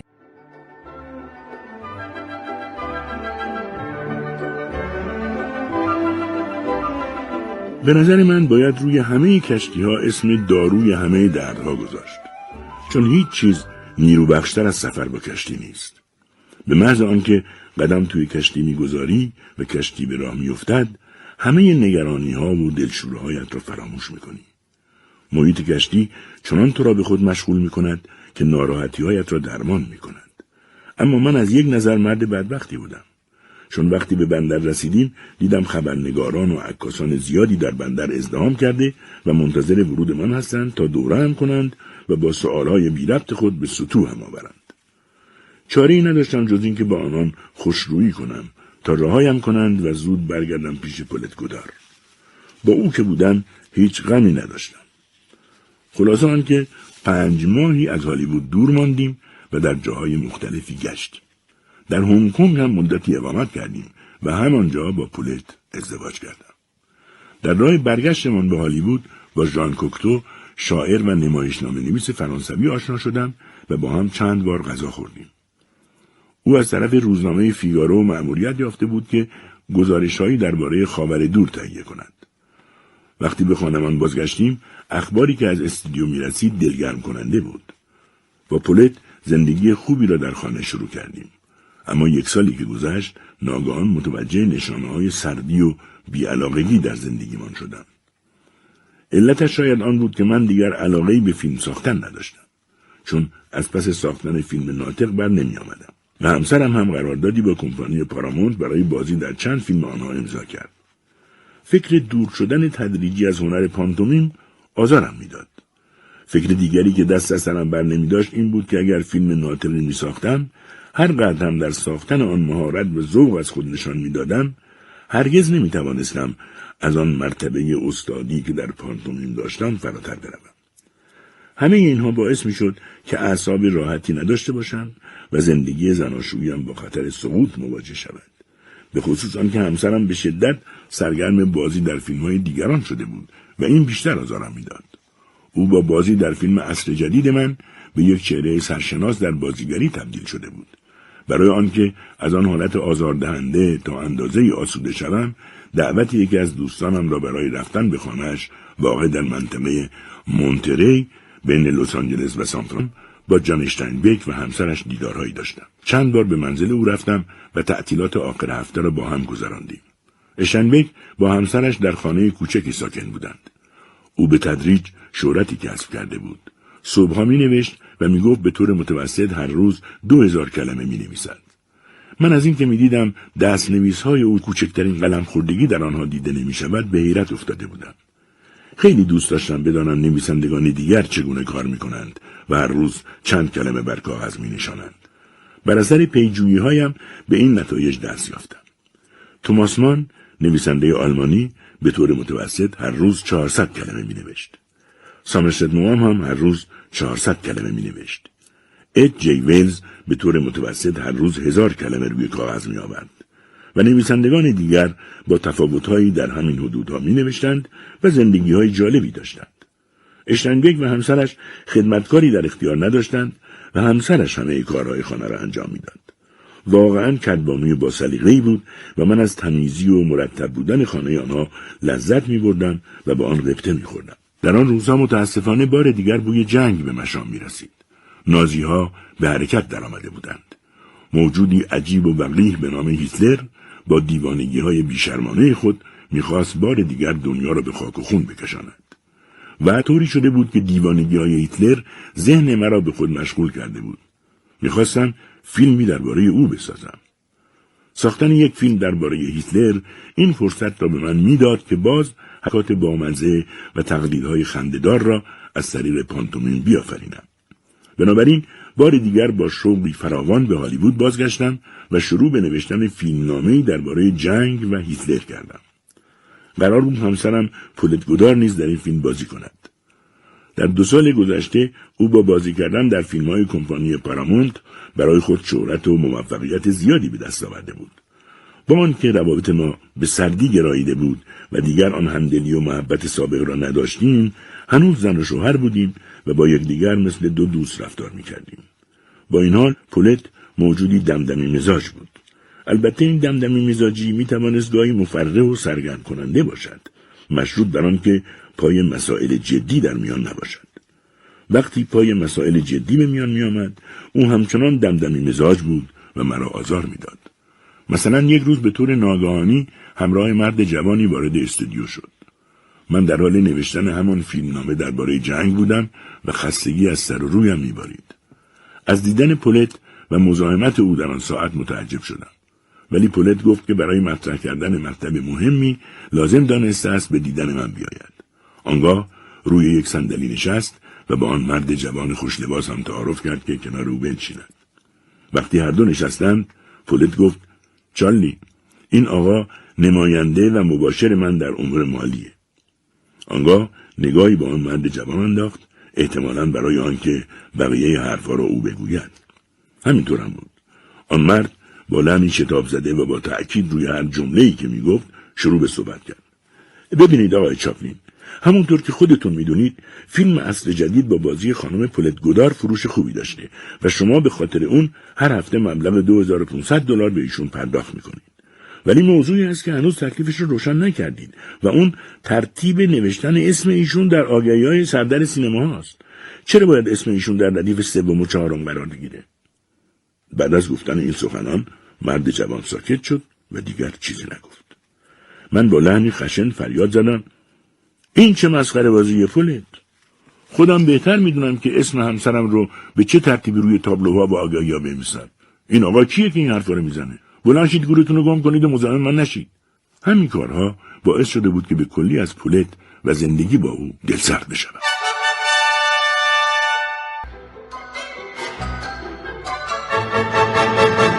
اواسط ساختن فیلم دیکتاتور بزرگ بودن که پیغام های هشدار دهنده و هراسناک از کمپانی یونایتد آرتیست به دستم رسید. از طرف مقام های اداره سانسور به کمپانی تذکر داده بودند که اگر فیلمی درباره هیتلر ساخته شود باید ملاحظاتی را در نظر بگیرید وگرنه با سانسور مواجه خواهید شد فهمیدم که دردسرهای تازه‌ای در انتظارم است و احتمال دارد نمایش فیلم با محدودیتهایی همراه شود من می‌خواستم مزخرفگویی ها و یاب سرایی های هیتلر و یارانش را درباره وجود نژاد برتر برملا کنم و به باد ریشخند بگیرم. ولی فهمیدم که مقامات صلاح نمی‌دانند با چنین کسی در بیفتند. با این حال مصمم به ساختن این فیلم شدم و دست از کار نکشیدم. یک سال طول کشید تا مقدمات کار با هزینه 500 هزار دلار آماده شد و این یعنی من دیگر نمی‌توانستم ساخت آن را متوقف کنم. دوستان عزیزم مثل داگلاس فربنکس و همسرش آمدند و به من کلی روحیه دادند. داگلاس تنها هنرپیشه بود که می‌توانستم با او واقعا دوست باشم. من وقتی با هنرپیشگان در مهمانی های گوناگون هالیوود برخورد می‌کردم سرخورده می‌شدم. احساس می‌کردم نمی‌توانند همدیگر را تحمل کنند. فضای مهمانی های آنها بیشتر از آنکه دوستانه و دلپذیر باشد رقابت آمیز و آلوده به حسادت و چشم چشمی بود. برعکس از نظر من نویسندگان و فیلمنامه نویسان آدمهای خوبی بودند ولی دست بخشنده ای نداشتند. از آنچه می‌دانستند به ندرت به دیگران نصیب میرساندند. از نظر من دانشمندان شاید صاحبانی عالی باشند ولی صرف حضور آنان در اتاق پذیرایی و در جمع مهمانان دیگران را از نظر ذهنی و مغزی به حالت فلج در میآورند زیرا نمی‌توانند پا به پای آنان در بحثهای علمی وارد شوند. نقاشان هم به نظرم جماعت ملالاوری هستند. زیرا اغلبشان میکوشند به شما بقبولانند بیشتر از آن که نقاش باشند فیلسوفند. اما شاعران شاعران بدون تردید مصاحبان ممتازتری به شمار میآیند. با این حال به نظر من موسیقیدانان به طور کلی از همه آنها همکاری بیشتری نشان می‌دهند. به خاطر میآورم که یک شب ولادیمیر هورووینتت پیانیست با همسرش که دختر توسکانینی بود در منزلم به مهمانی شام دعوت داشتند. مهمانان سرگرم صحبت درباره اوضاع دنیا و جنگ بودند.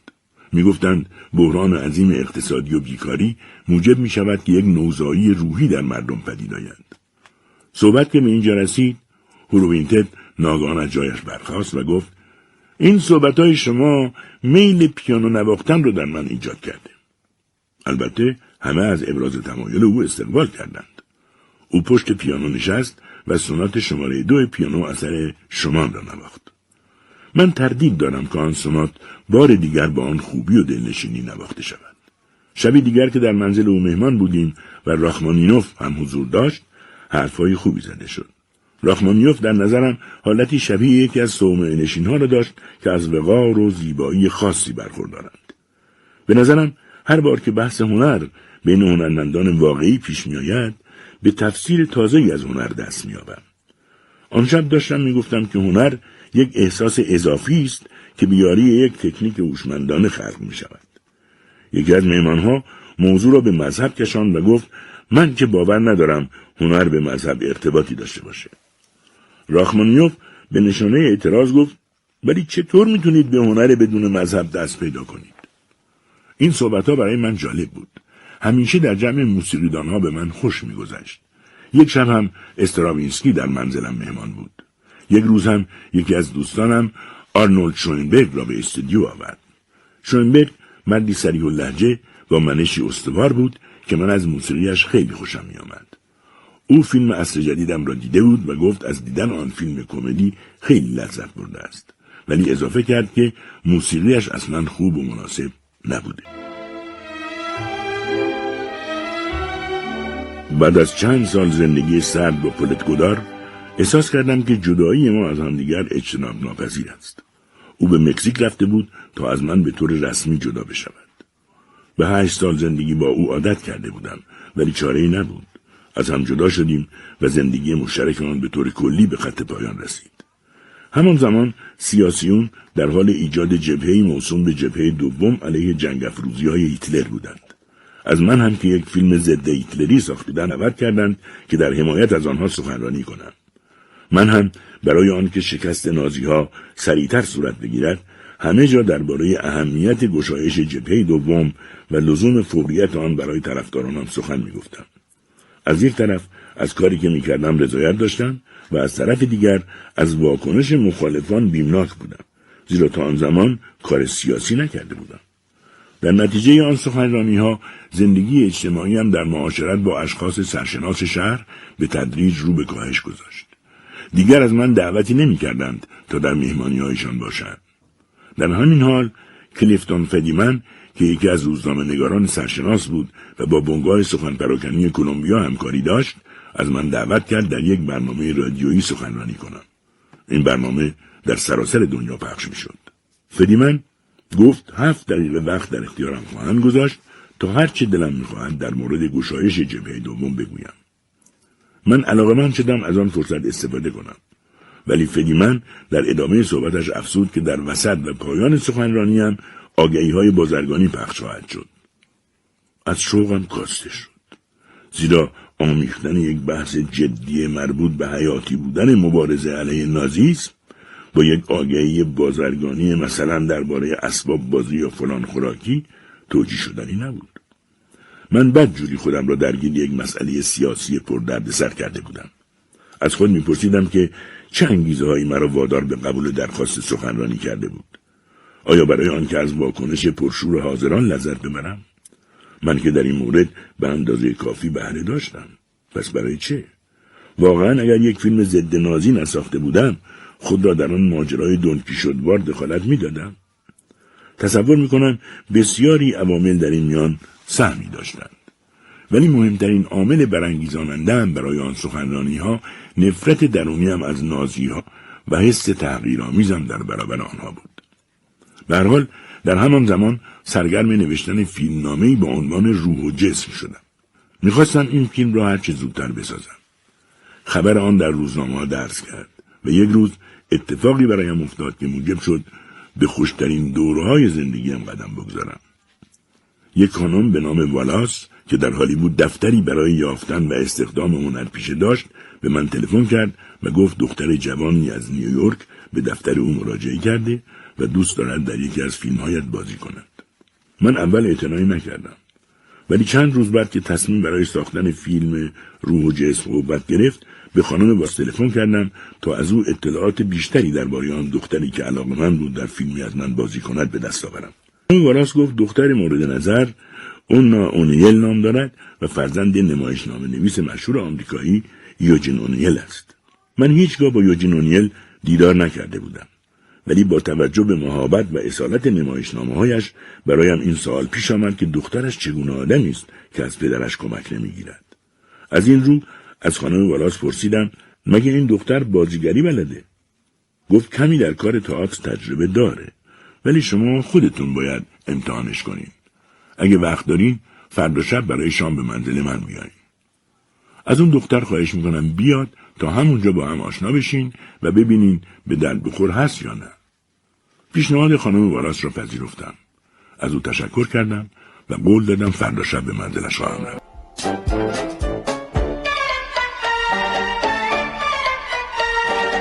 شب موعود من چند دقیقه زودتر از زمان مقرر به منزل خانم بالاس رسیدم. وقتی وارد اتاق نشیمن شدم، دختر جوانی را در آنجا دیدم که کنار بخاری نشسته بود. خودم را معرفی کردم و او تبسمی بر لب آورد. در برابر خود موجودی را دیدم که بسیار دوست داشتنی و مهربان مینمود. به تدریج که با رویات آن دختر آشنا شدم، او را بیشتر تحسین کردم. زیرا در بند خودپسندی نبود و به اندیشه دیگران احترام میگذاشت. از هر دری صحبت کردیم و قرار شد من فکر کنم و جوابم برای بازی او در فیلمم را به خانم والاس بدم. چند روز بعد خانم والاس تلفن کرد و پرسید درباره اوناونیل چه فکری کردم و اضافه کرد که باید زودتر جواب بدهم زیرا کمپانی فوکس به استخدام او ابراز علاقه کرده است. دیگر تردیدی به خود راه ندادم و با اونا قراردادی امضا کردم تا به جای دیگری نروم. آن روزی که این قرارداد به امضا رسید آغاز دوره خوش در زندگی من بود بعد از آنکه بازی او در فیلمم جسم و روح به پایان رسید دیگر هیچ تردیدی نداشتم که با او ازدواج خواهم کرد او هم به این وصلت تمایل داشت در همان زمان یکی از زمان که مدتی با من کار می‌کرد اتهاماتی علیه من مطرح کرد. روزنامه ها هم به ادعاهای او دامن زدند و مسئله به دادگاه کشیده شد. مطالب روزنامه ها نشان می‌داد که قصد بدنام کردن و رسوا ساختن مرا داشتند. درباره اتهامات آن زن که می‌گفت فرزندی از من دارد و باید کلیه مخارج او را تأمین کنم با وکیلم صحبت کردم تا پیگیر ماجرا بشود اتهامات دردناک آن زن ماجرای ازدواج با اونا را تحت تاثیر قرار داده بود. وکیلم توصیه کرد که فعلا از آن ازدواج صرف نظر کنم. ولی نه من و نه اونا توصیه او را قبول نکردیم. دروغهای آن زن و سرمقاله های روزنامه ها نیز موجب ترس ما نمی‌شد. مقدمات ازدواج را فراهم کردیم و طی تشریفاتی ساده زن و شوهر شدیم. خبرنگاران و عکاسان رهایمان نمی‌کردند اما به روستایی دور افتاده رفتیم و بی سر و صدا زندگیمان را آغاز کردیم. خاطره آن دو ماهی را که در آن روستا و خانه کوچکمان در آنجا سپری کردیم هیچگاه فراموشم نخواهد شد. اونا با عطوفتی تحسین شدنی برایم کتاب می‌خواند و میکوشید رویه مرا شاد و امیدوار نگه دارد. وقتی برگشتیم تا مدتی از هر گونه کار و فعالیت به خاطر حکم دادگاه باز ماندم. بالاخره دادگاه رأی خود را مبنی بر براعت من از همه اتهامات وارد شده اعلام کرد. طرفدارانم بسیار خوشحال شدند و شادی ها کردند. خیال اونا هم راحت شد و سعی کرد آرامش خودش و من را حفظ کند تا فرزندمان سالم به دنیا بیاید. چیزی که از همه بیشتر مرا به اون اونیل وابسته می‌کرد تصمیم او مبنی بر دور شدن از سینما بود. یک روز علنا به من اعتراف کرد که هیچ تمایلی به هنر پیشگی چه در سینما و چه در تئاتر ندارد. این خبر برایم بسیار خوشایند بود. زیرا برای نخستین بار می دیدم همسری پیدا کردم که قصد دارد به شوهر و فرزندش برسد و دیگر در بند کار کردن در خارج از خانه نباشد. در مدت بارداری اونا بسیاری از دوستان به ما توجه و علاقه نشان می‌دادند و با دعوت کردن ما به مهمانی های خود میکوشیدند روحیه ما را قوی نگاه دارند. در میان این دوستان کلیفورد اودتس نمایشنامه نویس آمریکایی و لیون فویشت وانگر نویسنده آلمانی مقیم آمریکا لطف بیشتری داشتند و در مهمانی های آنها بود که با سایر نامداران ادب و هنر آشنا شدیم. توماس مان، برتورت برشت، استیون اسپندر، آلدوس هاکسلی و تئودور درایزر از جمله کسانی بودند که با ما رابطه خانوادگی داشتند. در میان لذت این دیدارها و زندگی با اونا اونیل فرصت زیادی برای رسیدگی به وضع مالی کمپانی یونایتد آرتیست نداشتم. یک روز وکیلم اطلاع داد که ترازنامه مالی کمپانی یک میلیون دلار ضرر نشان می‌دهد. من فکر می‌کردم کمپانی ما که در اوج خود به سر می برد و در 25 درصد سود خالص 400 سالن سینما شریک بود سود هنگفتی نصیب من می کند. ولی عجیب بود که یک بار خود را صاحب نیمی از کمپانی آن هم با یک میلیون دلار ضرر می دیدم. ولی ناامید نشدم. فیلم های دیگری از جمله لایم لایت را ساختم و موفق شدم بر مشکلات غلبه کنم. خداوند موهبتی در وجود ما به ودیعت گذاشته که از برکت آن می توانیم شکستها، نفرت، کینه و خاطرات نامطبوع را به دست فراموشی بسپاریم. در طی چند سالی که از ازدواجم با اونا میگذشت صاحب فرزندانی هم شدیم. زندگی با اونا به خوشی و آرامش میگذشت و فرزندانمان بزرگ می شدند. از محیط خانواده کمال لذت را می بردم. روزهای یکشنبه را به پذیرایی از دوستان اختصاص داده بودیم. ویلدرانت گاه به گاه به منزلمان می آمد. با هم شام میخوردیم و از هر دری صحبت می‌کردیم. گفتگو با او برایم بسیار لذت بخش بود. من دیگر در دنیای فیلم به صورت استورهی نبودم و در معرض تیرهای بدخواهی و تلخکامی ناشی از حسادتها قرار نداشتم بلکه یک آدم صاحب زن و بچه بودم که بعد از کارهای سخت فیلمسازی به تعطیلات و سفر هم می‌رفت آن هم با زن و بچه بچه ها در عرشه کشتی ها بازی می‌کردند و من و اونا بر دو صندلی راحتی به آنها خیره می شدیم و لذت می بردیم. در آن حالت احساس برخورداری از خوشبختی کامل را مزمزه می کردم و در این حال غمی نیز بی اختیار قلبم را می فشرد. اونا خیلی جوان بود و من خیلی پیر. از طرف دیگر مالیاتی سنگین بر درآمدهایم بسته بودند و تا آنها را صاف نمی کردم قدرت هیچ جابجایی را نداشتم. دلم می‌خواست به وطن اصلیم بازگردم و آخر عمری را در میان خاطراتم سر کنم. خیلی دلم می‌خواست به لندن بازگردیم و اونا را با همه دیدنی های آنجا آشنا کنم. البته بالاخره این سعادت نصیب من شد و به آنجا سفر کردیم. در آن سفر همه جاهای دوران کودکیم را به اونا نشان می‌دادم و از مرور خاطراتم هر دو لذت می بردیم. دوستان آنجا بارها از من پرسیدند چگونه چنان احساس غیر دوستانه و خصومت آمیزی در آمریکاییان نسبت به من پدید آمده است. گناه نابخشودنی و بزرگ من این بوده و هنوز هم هست که در آمریکا آدمی بودم با استقلال رأی. حاضر نمی شدم فرصت طلبی کنم و نان را به نرخ روز بخورم. نمی‌خواستم همرنگ جماعت شوم و به مخالفانشان ابراز تنفر کنم. این طرز رفتار طبعا سران آمریکا را به شدت آزرده خاطر می‌کرد. دیگری که من هرگز در صدد بر نیامدم به تابعیت آمریکا درآیم. برای همینها خصومت ملتی را برانگیختم و متاسفانه کاری کردند که از همدردی و عطوفت مردم عادی آمریکا محروم بمانند.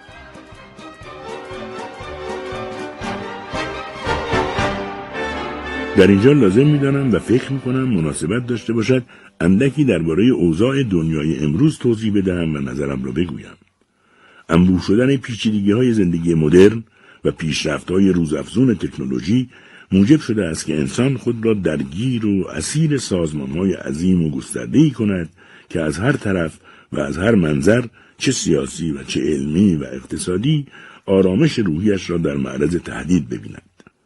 ما آدمها در جهان امروز به صورت قربانیان تشکیلات غولاسایی در آمده ایم که روحمان را در اسارت خود درآورده. پیوسته باید نگران باشیم که چه باید بکنیم و چه نباید بکنیم. زهدانی که اجازه داده ایم به درون آن گرفتار شویم حاصل فقدان بصیرت فرهنگی و عواطف انسانی است. ما به صورت آدمهایی چشم بسته به درون دنیای آکنده از زشتی و تراکم و فشار قدم گذاشته ایم. ما از قدرت ارج گذاشتن به چیزهای زیبا و مطلوب آری شده ایم. جستجوی قدرت و انحصار طلبی و سودجویی لبه تیز و درخشان احساسات و عواطف انسانی را در وجود ما کند و کدر ساخته است. ما بدون آنکه خود متوجه باشیم اجازه داده ایم این نیروهای اهریمنی ما را در چنگال خود اسیر کنند بدون آنکه یک لحظه به پیامدهای چنین اسارتی بیاندیشیم. علم و دانش در دنیای امروز از هدف اندیشمندانه و احساس مسئولیت دور ماندند. این وضع موجب شده است که سیاست پیشگان جهان و نظامیان تحت امرانها به سلاحهای ویرانگر دست یابند. طوری که بتوانند سرنوشت مرگ و زندگی همه افراد ساکن بر کره خاک را در اختیار داشته باشند. این قدرت بیش از اندازه معقول به دست مردانی افتاده است که احساس مسئولیت اخلاقی و شایستگی هوشمندانه در وجود آنها لغزش پذیر است یا در بسیاری موارد از احساس و شایستگی مطلوب بینصیبند این وضع می‌تواند به آن منجر شود که با یک جنگ هسته‌ای همه آثار و مظاهر زندگی را روی زمین نابود کنند آنها با تمام قوا در کار تحقیقات علمی خود و دستیابی به معلومات تازه پیش می و بر این باورند که هرچه کشف می کنند همیشه خوب و به نفع بشریت است. بنابراین می بینیم که در جریان پیشرفت بشر در زمین های علمی رعایت حال دیگران کمرنگ شده است و می بینیم در آن حال که علم و دانش به سرعت پیش می رود رفاه و سلامت روحی انسان نیز به حالت افتان و خیزان پیش می رود. آدمی اکنون بر سر یک دوراهی قرار گرفته است. اینکه همه چیز را به ویرانی بکشاند یا آنکه مواظب سرنوشت خود باشد و رفتاری خردمندانه و عاقلانه در پیش بگیرد در چنین اوضاع و احوالی من بر این باورم که سرانجام عقل سلیم و وجود حس رعایت حال دیگران در نهاد آدمی و برخورداریش از حسن نیت او را بدان راه سوق می‌دهد که بر نیروهای ویرانگر پیروز شود و در راه رستگاری قدم بردارد در پایان این زندگی نامه و در نهایت باید یادی کنم از کسانی که در دوران سالخوردگی هم دیدارشان را نصیبم کردند. دکتر رابرت اوپنهایمر که به من گفت انسان در چنگال اجبار به دانستن هرچه بیشتر گرفتار است و هر قدمی که برمیدارد بر اثر فشار چنین اجباری است. رئیس جمهور و نسان اوریول که ما را به نهاری در کاخ الیزه دعوت کرد رئیس جمهور و هیئت وزیران ایتالیا که نشانهای عالی رتبه نصیبم ساختند لوی آراگون شاعر و سردبیر مجله ادبیات فرانسه که به من تلفن کرد و گفت ژان پل و پیکاسو میل دارند با من دیدار کنند. گراهام گرین و پریسلی که گاه به گاه دیدارهایی با هم داشتیم. خروشچف و بلگانین که در مهمانی سفارت شوروی با همسرم مهمانشان بودیم. چرچیل و همسرش که به ما می‌گفتند از دیدن فیلم لایم لایت بسیار لذت برده‌اند. جواهر لعل نهرو و دختر زیبایش که وقتی برای شرکت در اجلاس سالانه سفرای هند در اروپا به لوسرن آمده بودند مرا به آن شهر دعوت کردند و به دیدارشان رفتم.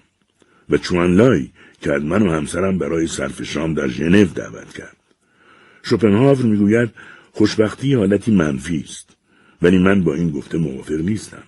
زیرا از این بخت خوب برخوردار بودم که خداوند همسری دوست داشتنی و با وفا و صمیمی نصیبم کرد. خدا را شکر می کنم که زندگیم به بیهودگی سفری نشد. در طول سالها هیچگاه کسی را نیازردم و توانستم با حاصل کارهای خود موجبات شادمانی بسیاری کسان را فراهم آورم و خوشبختم چرا که همیشه خنده بر لب دیگران جاری کردم.